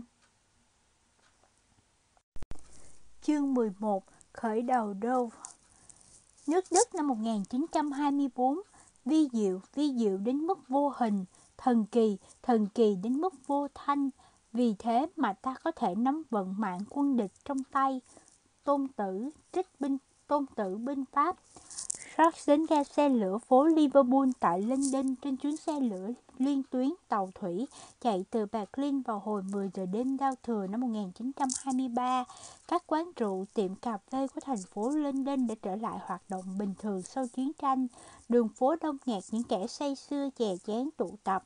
Sachs đã được tập sắp xếp để gặp mặt cố vấn kinh tế tại Đại sứ quán Đức, ngài Ansbert Dufour Ferrons. Tuy nhiên, vừa bước chân xuống tàu, ông thấy ngay một người đàn ông dông dỏng cao với chùm râu nhọn hơi ngã bạc và mái tóc sáng tinh anh đã đứng đợi sẵn. Trước sự ngỡ ngàng của Sachs, ông tự giới thiệu mình là Montague Norman. Tôi hy vọng chúng ta sẽ trở thành bạn bè. Norman nói rất tự tin bằng chất giọng ôn tồn nhẹ nhàng. Đoạn dẫn Sash ra chỗ một chiếc xe chở khách.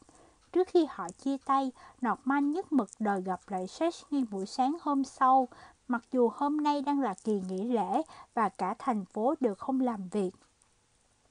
Rush vô cùng sửng sốt trước sự đón tiếp nồng nhiệt này và còn sững sờ hơn khi nghe Dufour Ferrons thông tin lại rằng có vẻ như vị thống đốc này rất tha thiết muốn thiết lập một mối giao hảo cá nhân với người đồng nghiệp của mình đến từ nước Đức. Ông buồn vã, tôi rất muốn kết thân với ông ta.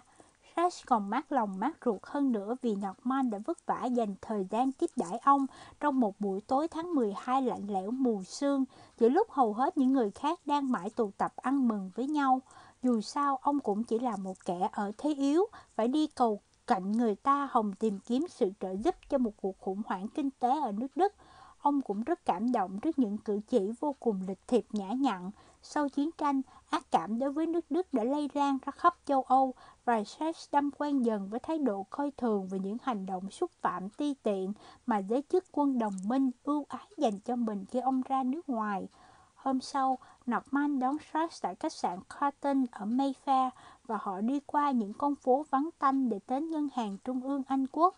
chiếm trọn một khối nhà nằm ngay giữa góc đường, giao giữa hai con phố ở trung tâm thành phố. Ngân hàng được bao bọc bởi giải tường cao 40 foot, không có cửa sổ, với hàng lan can nhô ra trên khỏi bờ tường, thoạt trông chẳng khác nào một thành trì thời Trung Cổ. Người ta đi vào pháo đài này qua hai cánh cửa đồng lớn, đằng sau nó, xa khỏi ánh mắt của người đời, là một mê cung bao gồm vô số những khoảnh sân nhỏ với các hàng cột trống và những đại sảnh mái vòm.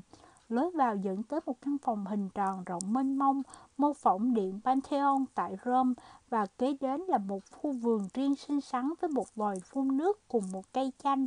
trồng ngay bên bờ suối, bên dưới trải ra hàng trăm nụ hoa tươi thắm. Đó quả là một lối kiến trúc kỳ khôi cho trụ sở của ngân hàng trung ương và thật khác biệt một trời một vực so với ngôi tòa nhà nghiêm trang, khắc khổ nơi Fresh đang làm việc.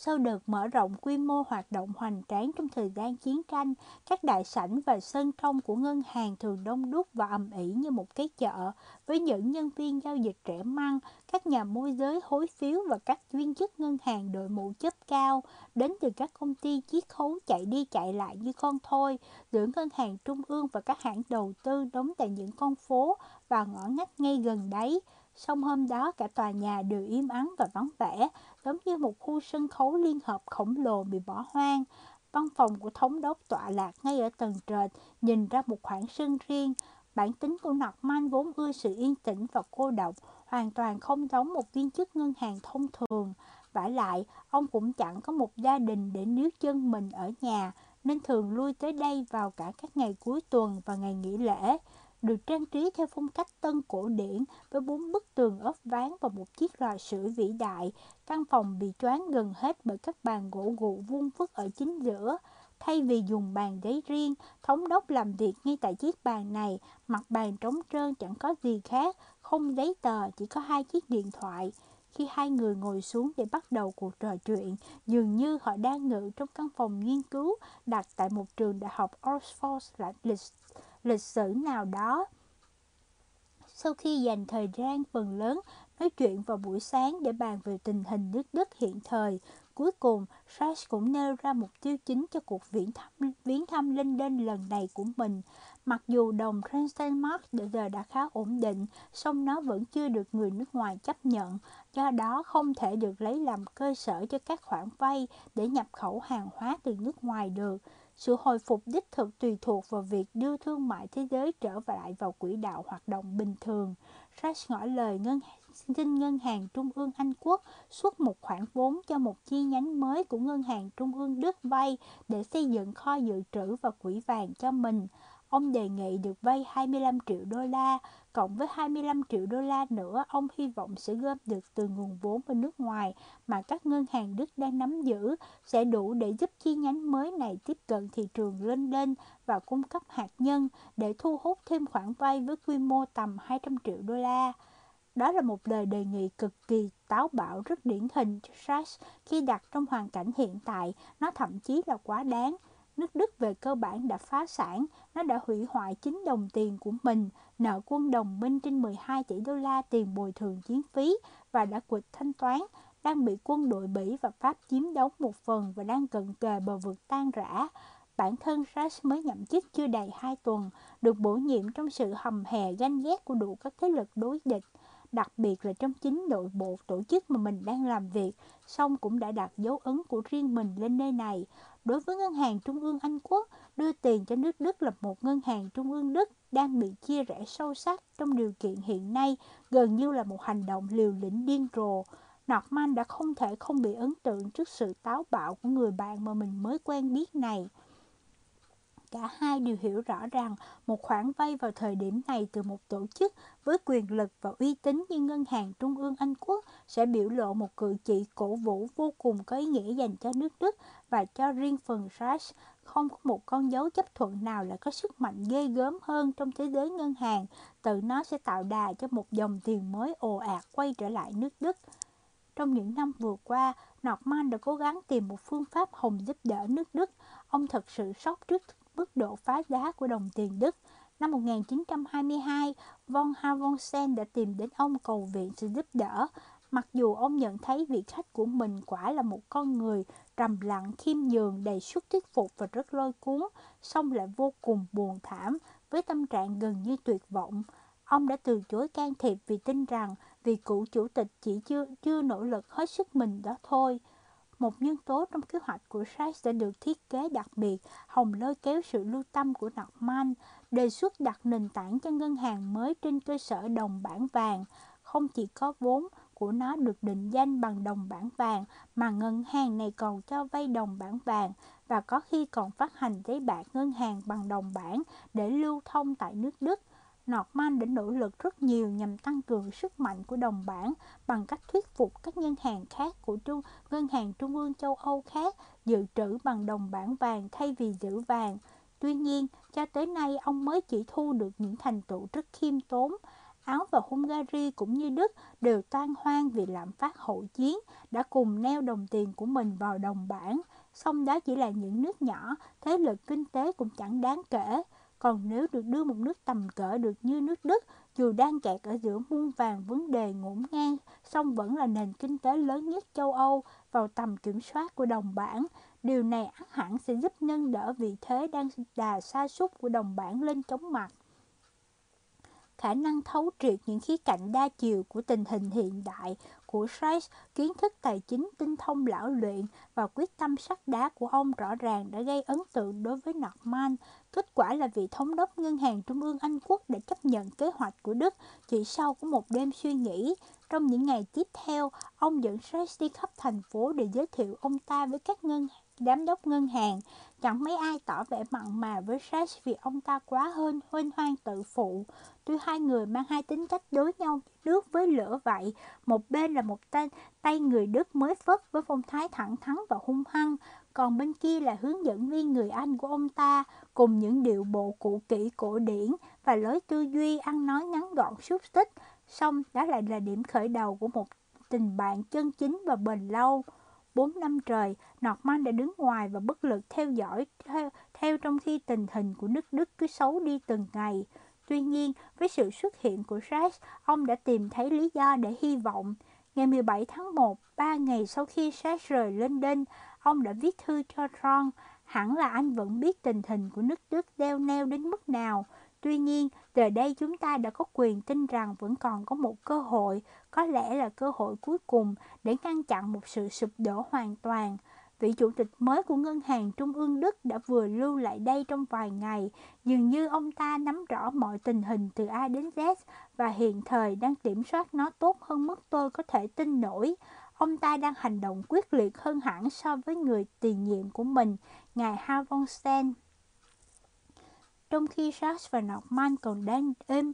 êm ấm nêm mắm dặm muối cho kế hoạch của mình thì một nhóm các chuyên gia người Mỹ với tham vọng còn ghê gớm hơn hòng giải quyết các vấn đề tài chính của nước Đức đang lên đên giữa Đại Tây Dương trên một con tàu thủy nhằm hướng châu Âu thẳng tiến. Nhiều năm qua, nước Đức gặp không thiếu gì những chuyên gia nước ngoài sẵn lòng chỉ bảo cho họ biết làm thế nào để bình ổn đồng tiền của mình. Tất cả các chuyên môn tiền tệ đều thất bại vì một lý do đơn giản, nước Đức không không cần trợ giúp về chất xám mà về tài chính kia. Tuy nhiên, lần này các chuyên gia lại là người Mỹ tới đây với lời chúc phúc của chính phủ Hợp Chủng Quốc Hoa Kỳ với lời hứa hẹn như hy vọng của tất cả mọi người về tiền của nước Mỹ.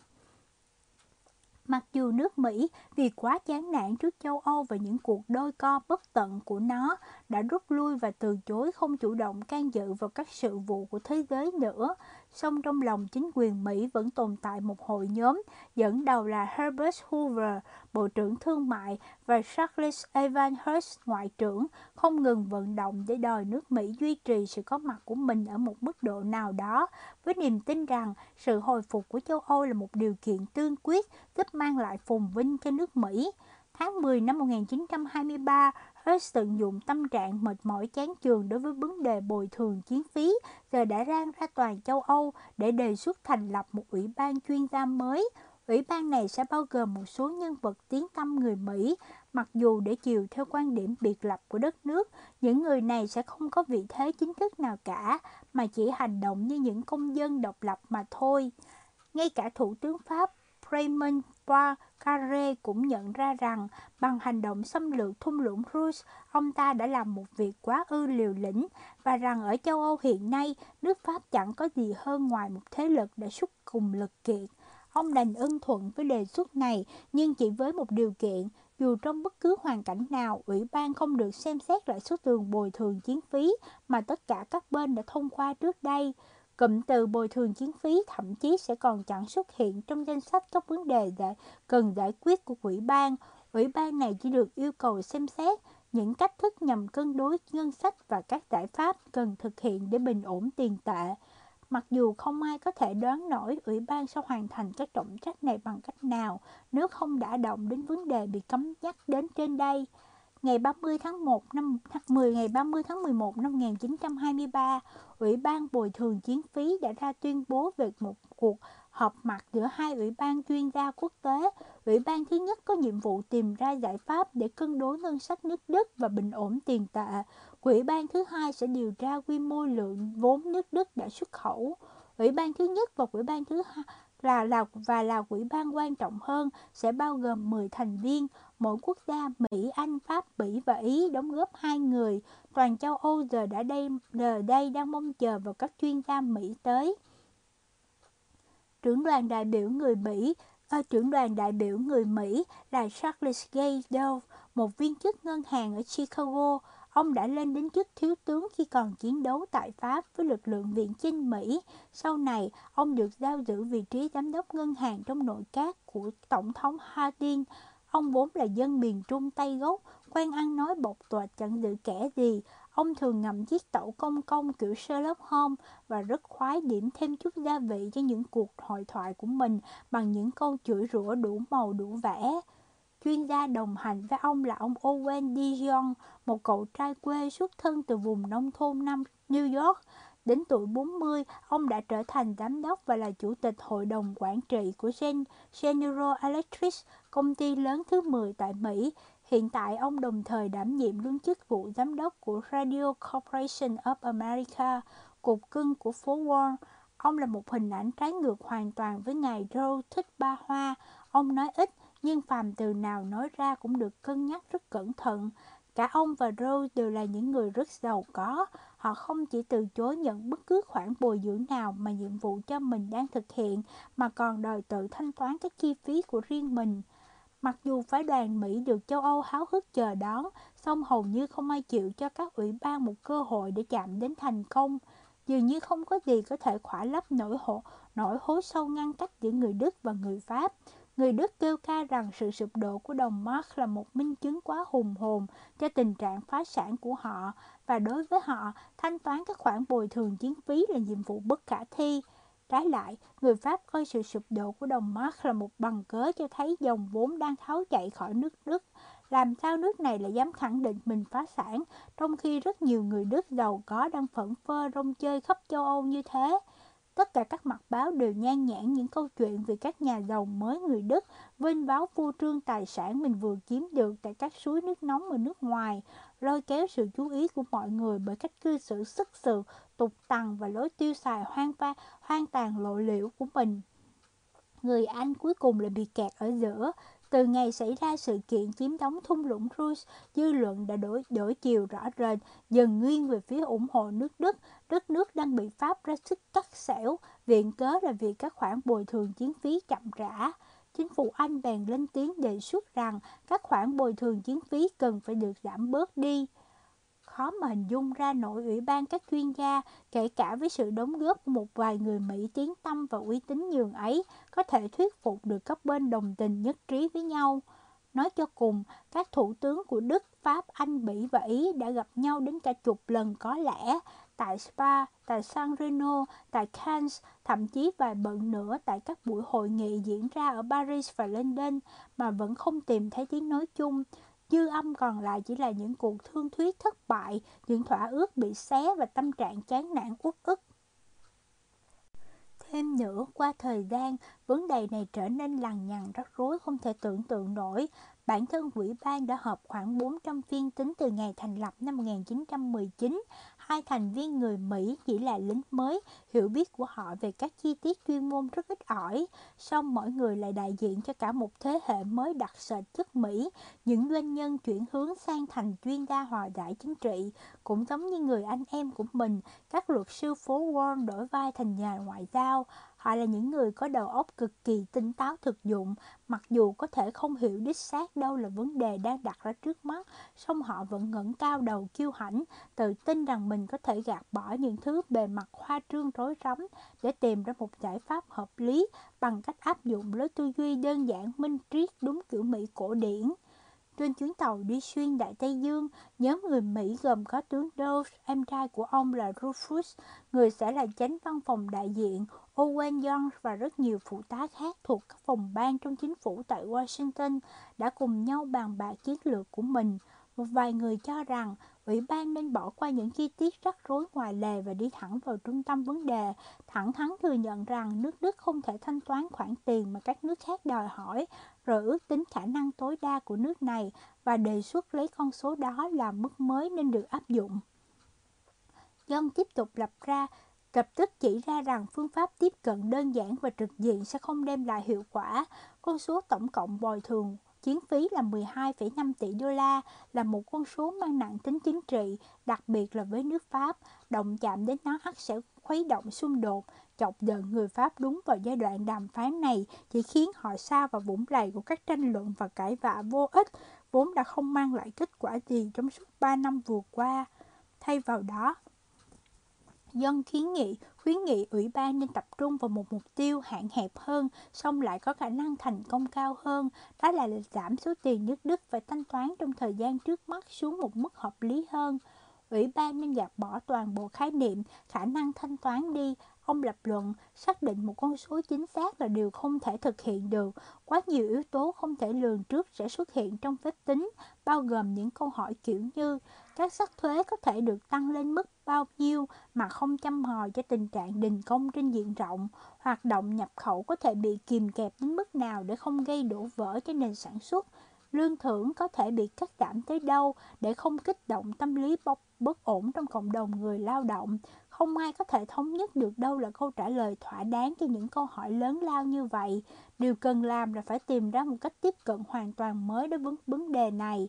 Để khóa lấp khóa lấp chỗ trống đó, ông đưa ra một mục tiêu chí tiêu chỉ một ông đưa ra một tiêu chí thay thế người dân Đức nên bị buộc phải chịu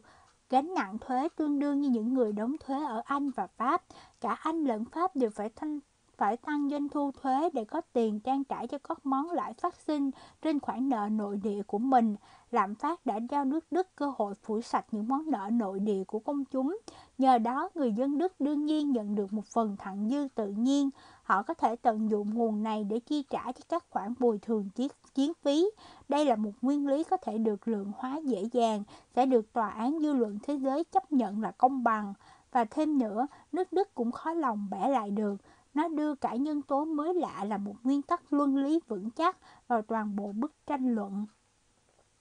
Xuống tàu vào ngày mùng 7 tháng 1, đoàn người Mỹ lên xe lửa sang Paris rồi ngủ tại khách sạn Ritz. Vào ngày 14 tháng 1, Ủy ban chuyên gia 10 người có cuộc họp đầu tiên tại văn phòng Ủy ban bồi thường chiến phí đặt tại khách sạn Astoria, một khách sạn xa hoa ra đời vào thời đại Hoàng Mỹ, tọa lạc ở ngay đầu đại lộ Champs-Élysées kế bên khỏi Hoàng Môn.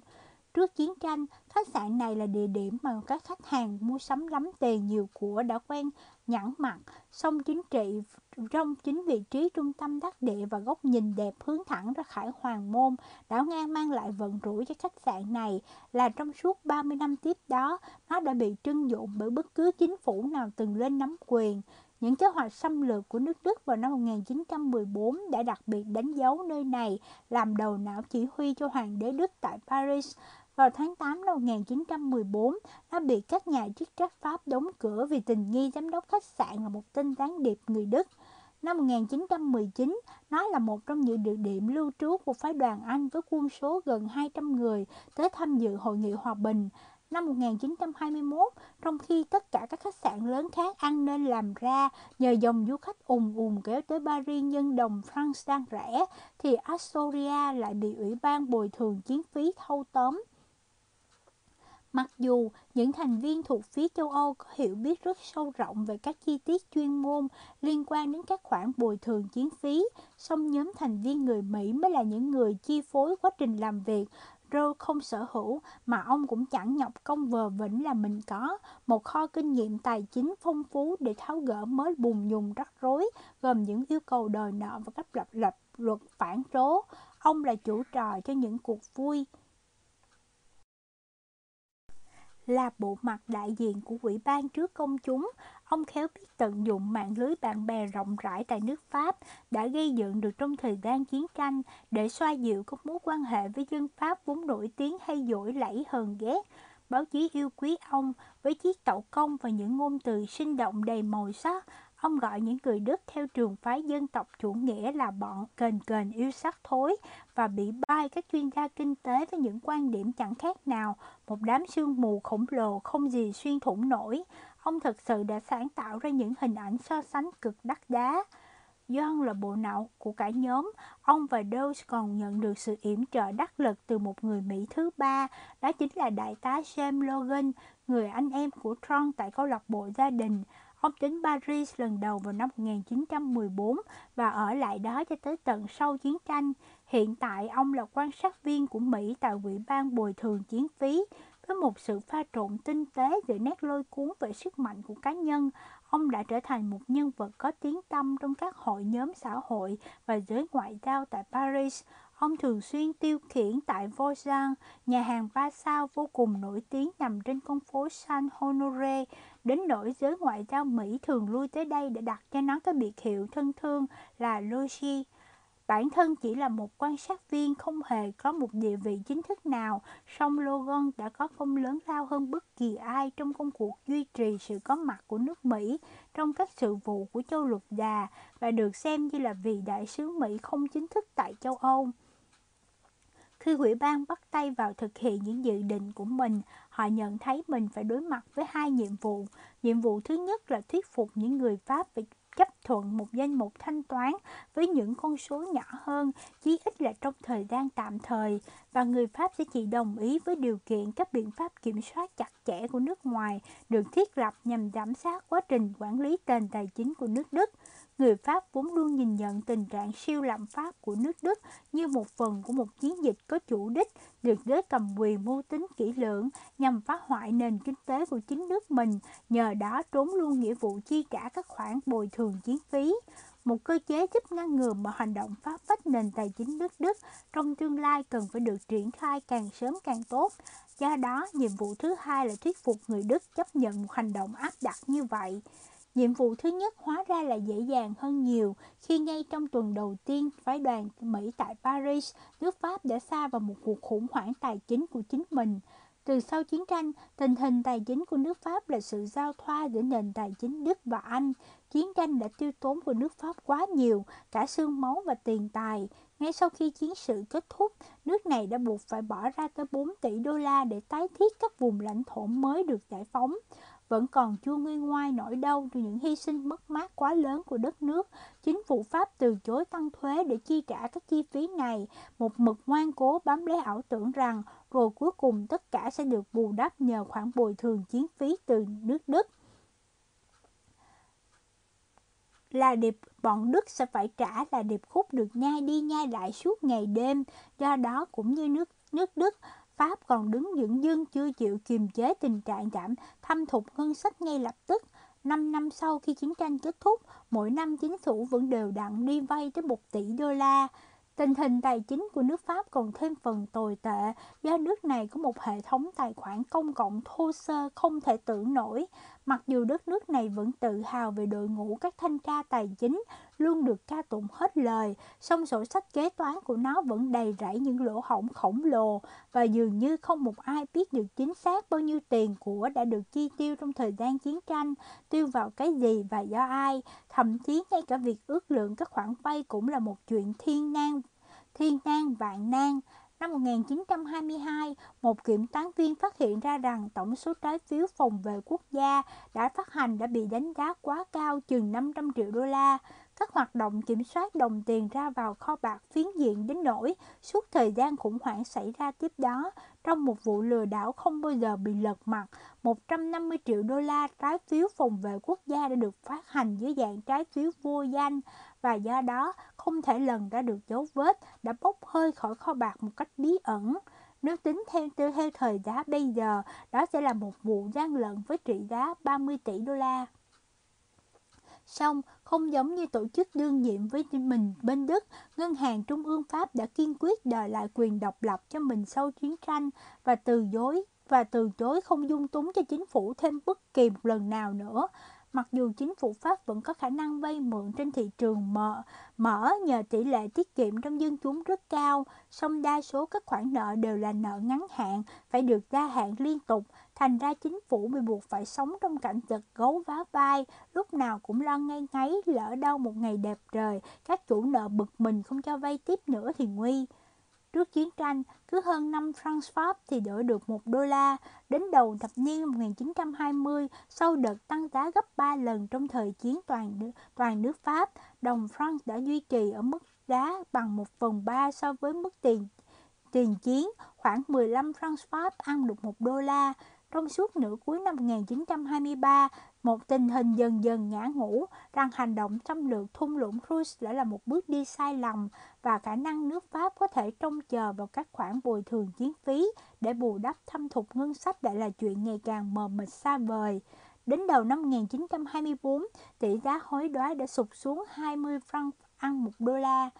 Ngày 14 tháng 1, ngày Ủy ban Dose hiện, hiện Hiện ủy ban được gọi bằng cái tên này bắt tay vào nghị sự, giá trị hối đoái của đồng franc đã tụt dốc gần 10% chỉ trong một ngày, mặc dù tới những tuần tiếp theo, giá cả của nó có vẻ đã bình ổn trở lại, song đến giữa tháng 1, đồng tiền này lại tiếp tục đà giảm và trong hai ngày, mùng 6 và mùng 7 tháng 3, nó bắt đầu mất thêm 10% giá giá trị nữa, rơi xuống ngưỡng 27 franc ăn 1 đô la vào ngày mùng 8 tháng 3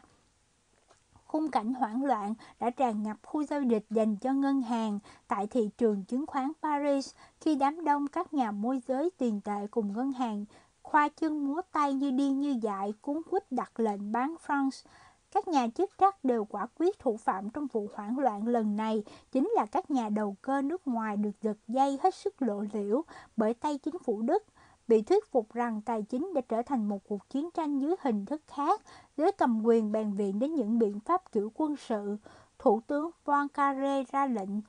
ra tuyên thệ ra tuyên bố tại quốc hội rằng ông đang nắm giữ một tài liệu bí mật trong đó phát thảo một kế hoạch tổng tấn công đồng France được cho là của Trisman phát tán tại một buổi họp kín của giới chức ngân hàng Đức tại khách sạn Anlin. Cuộc tấn công sẽ được khai hỏa từ Amsterdam. Người ta cho rằng tại đây các tập đoàn kinh tế Đức đã tích lũy sẵn một quỹ dự trữ tới 13 tỷ francs. Một tờ báo Mỹ đưa tin rằng các mục sư Lutheran tại Mỹ đã nhận được một lá thư khuyến cáo họ nên kêu gọi các đạo hữu của mình vứt bỏ đồng franc để giúp sức cho công cuộc hủy hoại nước Pháp.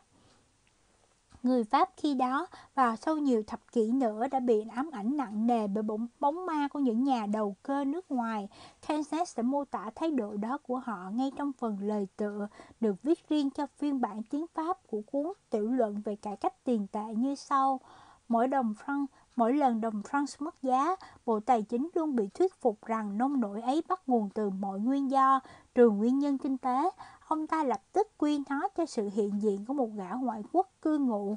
gần đó hoặc cho những tác động kỳ bí và hung hiểm của đầu cơ. Xét về mỗi lối tư duy, nó cũng chẳng khác mấy so với lời phán của một thầy phù thủy châu Phi, trong đó quy tội gây ra bệnh tật ở gia súc, cho ánh mắt quỷ dữ của một kẻ qua đường hoặc thiên tai chính là cơn thịnh nộ của một đấng siêu linh.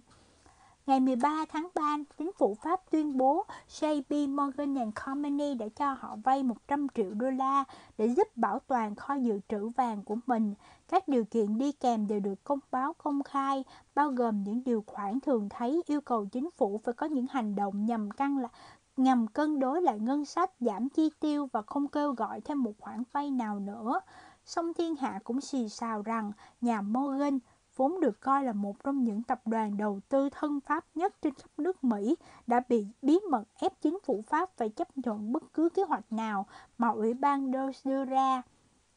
Chỉ riêng thông báo về khoản vay nói trên đã đủ để lật ngược thế cờ và đồng franc sẽ bất ngờ trở lại từ mức 20.29 franc lên 18 franc ăn 1 đô la, tương đương với mức tăng giá hơn 60% chỉ trong có 2 tuần. Đối với nước Đức, Ủy ban Rose nhanh chóng nhận ra rằng rất nhiều thay đổi đã xảy ra kể từ thời điểm ủy ban này được thành lập. Tình hình kinh tế đã chuyển biến rõ rệt, đồng tiền Đức đã được bình ổn và ngân sách đã được điều chỉnh, tiến dần về trạng thái cân bằng. Trong khi đó, người người nhà nhà cùng nhất loạt tung hô Sachs là một người làm việc kỳ tài.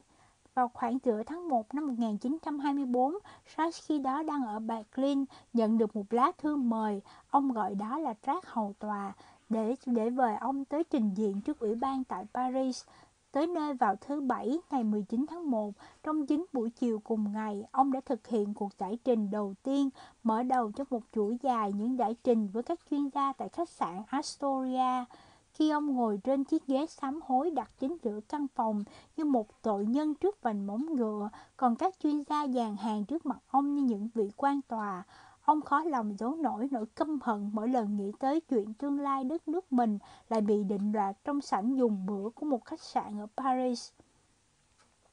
Thứ hai ngày 21 tháng 1, ông lại xuất hiện trong 3 giờ nữa và cả ngày hôm sau, ông vẫn tiếp tục nhiệm vụ chứng thực của mình. Mặc dù ông không ngớt cầu nhầu rằng những trò kể kể lễ dài dòng này đã làm tiêu tốn bao nhiêu thời gian quý giá, lẽ ra ông phải dùng cho công cuộc đưa nền tiền tệ của nước Đức trở về nguyên trạng. Song rõ ràng, ông đã thu hút được mọi sự chú ý về phía mình. Tự tin phát biểu mà không cần đến bất cứ thứ giấy tờ nào, ông mô tả tình hình tại nước Đức vào năm 1919, bị chiến tranh vắt kiệt, tác động của khoản bồi thường chiến phí và lạm phát, cuộc cải cách tiền tệ, cơ chế vận hành của đồng Renstenmark mới và những kế hoạch về một ngân hàng chiết khấu vàng mới mà ông đang xây dựng. Khi ông trả lời các câu hỏi của ủy ban bằng thứ tiếng Pháp hoặc tiếng Anh cực kỳ trôi chảy, ông cảm thấy thật khó lòng không nắm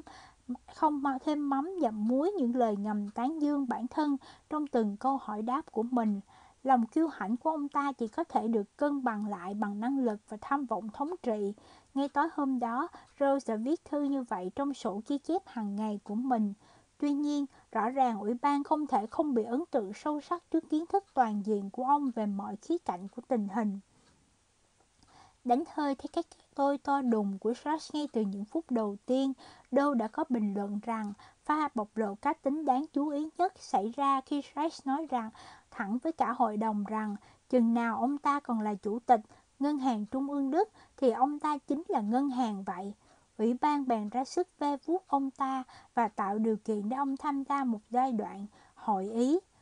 Ủy Ủy ban quyết định rằng để sát tự dự phần vào bất kỳ kế hoạch giám sát nước ngoài nào đối với chính sách tiền tệ của châu Âu là một việc tiên quyết cần làm. Họ không muốn mạo hiểm khơi mào cho một cuộc đối đầu có thể hủy hoại hoặc làm đổ vỡ cho những nỗ lực rất thành công của ông trong thời gian vừa qua nhằm bình ổn tiền tệ, từ đó đánh động tâm lý hoang mang đầy đẩy đẩy dòng ốm vốn ồ ạt chạy, tháo chạy sẽ khiến công việc của họ khó khăn gấp bội. Thêm nữa, ủy ban cũng sợ rằng nếu để mặc Rex tự toan tính những kế hoạch của riêng mình thì về sau sẽ càng khó kiềm chế ông hơn nữa. Trong khoảng thời gian vỏn vẹn có 2 tháng, từ chỗ chỉ là một viên chức ngân hàng chẳng mấy tiếng tâm, Rex đã trở thành một nhân vật người Đức đóng vai trò quan trọng, số một trong mọi sự vụ, một người nói được sẽ làm được. Alexandre Millerons, tổng thống của nền Cộng hòa, đã đích thân mời ông đến thăm điện Elysee, thậm chí có khả năng rất cao là tổng thống còn cho vời cả kẻ thù không đội trời chung của nước Đức, Thủ tướng Poincaré, kẻ chủ mưu cuộc xâm lược nhằm vào thung lũng Rouge. Sartre tuyên bố rằng mình sẵn sàng chấp thuận lời mời đó. Người ta nói với nói người ta nói với ông rằng theo nghi thức ngoại giao, ông phải chủ động xin tiếp kiến trước. Ông nghiêm túc chấp hành và trình diện vào đúng 5 giờ tối tại văn phòng của Poincaré tại đại lộ Quai d'Orsay. Sau khi thủ tướng để mặc ông ta chờ suốt 30 phút, cơn tự ái của Sartre lại đột bốc lên đùng đùng. Ông cấu kỉnh đứng dậy bỏ về, khiến các công chức làm việc tại đó phải hớt hải chạy theo dỗ dành ông quay trở lại. Ngày 31 tháng 1, Ủy ban chuyên gia trên đường sang Berlin trên một con tàu đặc biệt, con tàu đầu tiên chạy từ thẳng từ Paris sang Berlin kể từ sau khi chiến tranh kết thúc để tự mình chứng kiến những gian khổ nhọc nhằn mà các khoản bồi thường chiến phí đã đổ lên vai nước Đức. Các quan chức chính phủ Đức rất sốt sắng muốn đảm bảo rằng các vị khách mời thấm thía được cảnh thiếu thốn cơ cực của dân mình đã bố trí để nguồn điện trong khách sạn nơi ủy ban nghĩ lại bị cắt từ rất sớm. Khi làm việc với ủy ban, Reich đứng trước một tình thế vô cùng khó xử. Một mặt, ông đủ thực tế để nhận ra rằng mặc dù ủy ban rất cần mình, song ông cũng không để thể làm ngơ với họ. Với sức lực của mình, ông chỉ có thể tự gánh vác công việc tới đây mà thôi. Chỉ có một nhóm các chuyên gia nước ngoài mới có tiếng nói đủ sức nặng để đàm phá, đàm phán nhằm đưa ra một số tiền bồi thường chiến phí thấp hơn hoặc tạo điều kiện cho nước Đức quy động, quy động một khoản vay nước ngoài. Song dường như một trong những mối lo lớn nhất của ông không yên lòng lại chính là chuyện những gã nước ngoài kia sẽ cố gắng tranh đoạt hết công lao đối với những thành tựu mà ông đã gây dựng trước.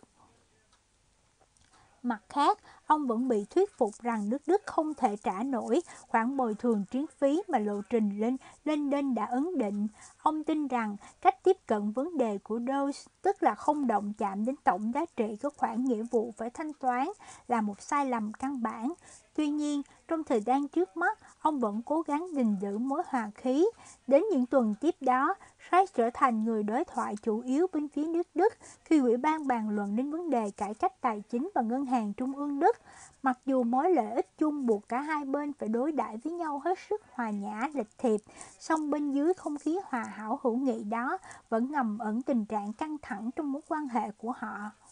Ngày 9 tháng 4, Ủy ban cho công bố kế hoạch của mình. Theo ý kiến của John, Ủy ban đã chủ định tránh không đề cập đến tổng số tiền bồi thường chiến phí mà nước Đức nên chịu hay thời gian thanh toán, mà chỉ tập trung hoàn toàn vào những khoản cần được trả trong những năm sắp tới. Ủy ban đưa ra đề xuất nước Đức nên bắt đầu với số tiền 250 triệu đô la trong năm đầu tiên và tăng dần đến đến con số 600 triệu đô la một năm vào thời điểm cuối thập kỷ. Theo tính toán, nếu dựa trên một số giả định có vẻ hợp lý về tổng khoảng thời gian nước Đức có thể thực hiện đúng nghĩa vụ của mình, thì hiệu ứng thực tế của kế hoạch Rose sẽ giúp giảm số nợ của nước Đức là 12,5 tỷ đô la xuống tầm từ 8 đến 10 tỷ đô la. Song thời điểm mới lạ nhất ở song điểm mới lạ nhất ở kế hoạch này là ở chỗ nó thiết lập một cơ chế tài chính giúp đảm bảo sao cho các khoản bồi thường chiến phí không thể làm xói mòn giá trị đồng mark như đã xảy ra vào năm 1922, 1923. Tiền thanh toán bồi thường chiến phí ban đầu sẽ được chính phủ Đức thu gom dưới dạng đồng mark và được chuyển vào tài khoản ký quỹ đặc biệt tại Ngân hàng Trung ương Đức Tại đây, tài khoản này sẽ nằm dưới quyền kiểm soát của một viên chức toàn quyền về vấn đề bồi thường chiến phí. Nhiệm vụ của người này là quyết định xem liệu cấp quỹ đó có thể được chuyển ra nước ngoài an toàn mà không gây ra xáo trộn trong giá trị của đồng mark hay không. Quyền lực được trao trọn cho người đảm nhiệm vị trí mới này để đưa ra quyết sách xem các quỹ này nên được mang ra sử dụng như thế nào, để thanh toán ra nước ngoài hay dùng để mua hàng hóa Đức, hay thậm chí để cung cấp nguồn tín dụng cho các doanh nghiệp, sở tại. Như vậy, vị toàn quyền này sẽ ngự ở một vị thế vô cùng thần thế, thần thế, một kiểu thống đốc hoặc phó vương kinh tế, để những quyết sách của ông ta được chí công vô tư và minh bạch, Ủy ban kiến nghị đã nên là một người Mỹ. Đặc điểm thứ hai và cũng chính là đặc điểm trung tâm của kế hoạch Troll là một khoản vay mới trị giá 200 triệu đô la sẽ được huy động từ nước ngoài để trợ trợ giúp thanh toán bồi thường chiến phí cho năm đầu tiên, tái lập nguồn vốn cho ngân hàng trung ương Đức và xây dựng đủ kho dự trữ vàng để kích hoạt lại nền kinh tế nội địa. Mặc dù những thành viên người Pháp ra sức hối thúc đòi đưa ngân hàng trung ương Đức ra khỏi nước Đức hoàn toàn, có thể chuyển sang Amsterdam chẳng hạn, song tất cả các thành viên còn lại của ủy ban đều nhận thấy đây là một hành động sỉ nhục cùng cực, đẩy nước Đức xuống ngang hàng với những quốc gia nghèo hèn như Ai Cập và Thổ Nhĩ Kỳ, mà theo cách nói của một thành viên, việc làm này sẽ Thổ Nhĩ Kỳ hóa nền kinh tế Đức. Thay vào đó, Ủy ban tìm cách thuyết phục tất cả các bên, cả những người Pháp và người Đức, rằng ngân hàng trung ương Đức sẽ được giữ nguyên tại Berlin, song lại nằm dưới quyền kiểm soát của một hội đồng gồm 14 người, 7 người ngoại quốc và 7 người Đức. Dĩ nhiên, trong đó không thể thiếu mặt của Sachs.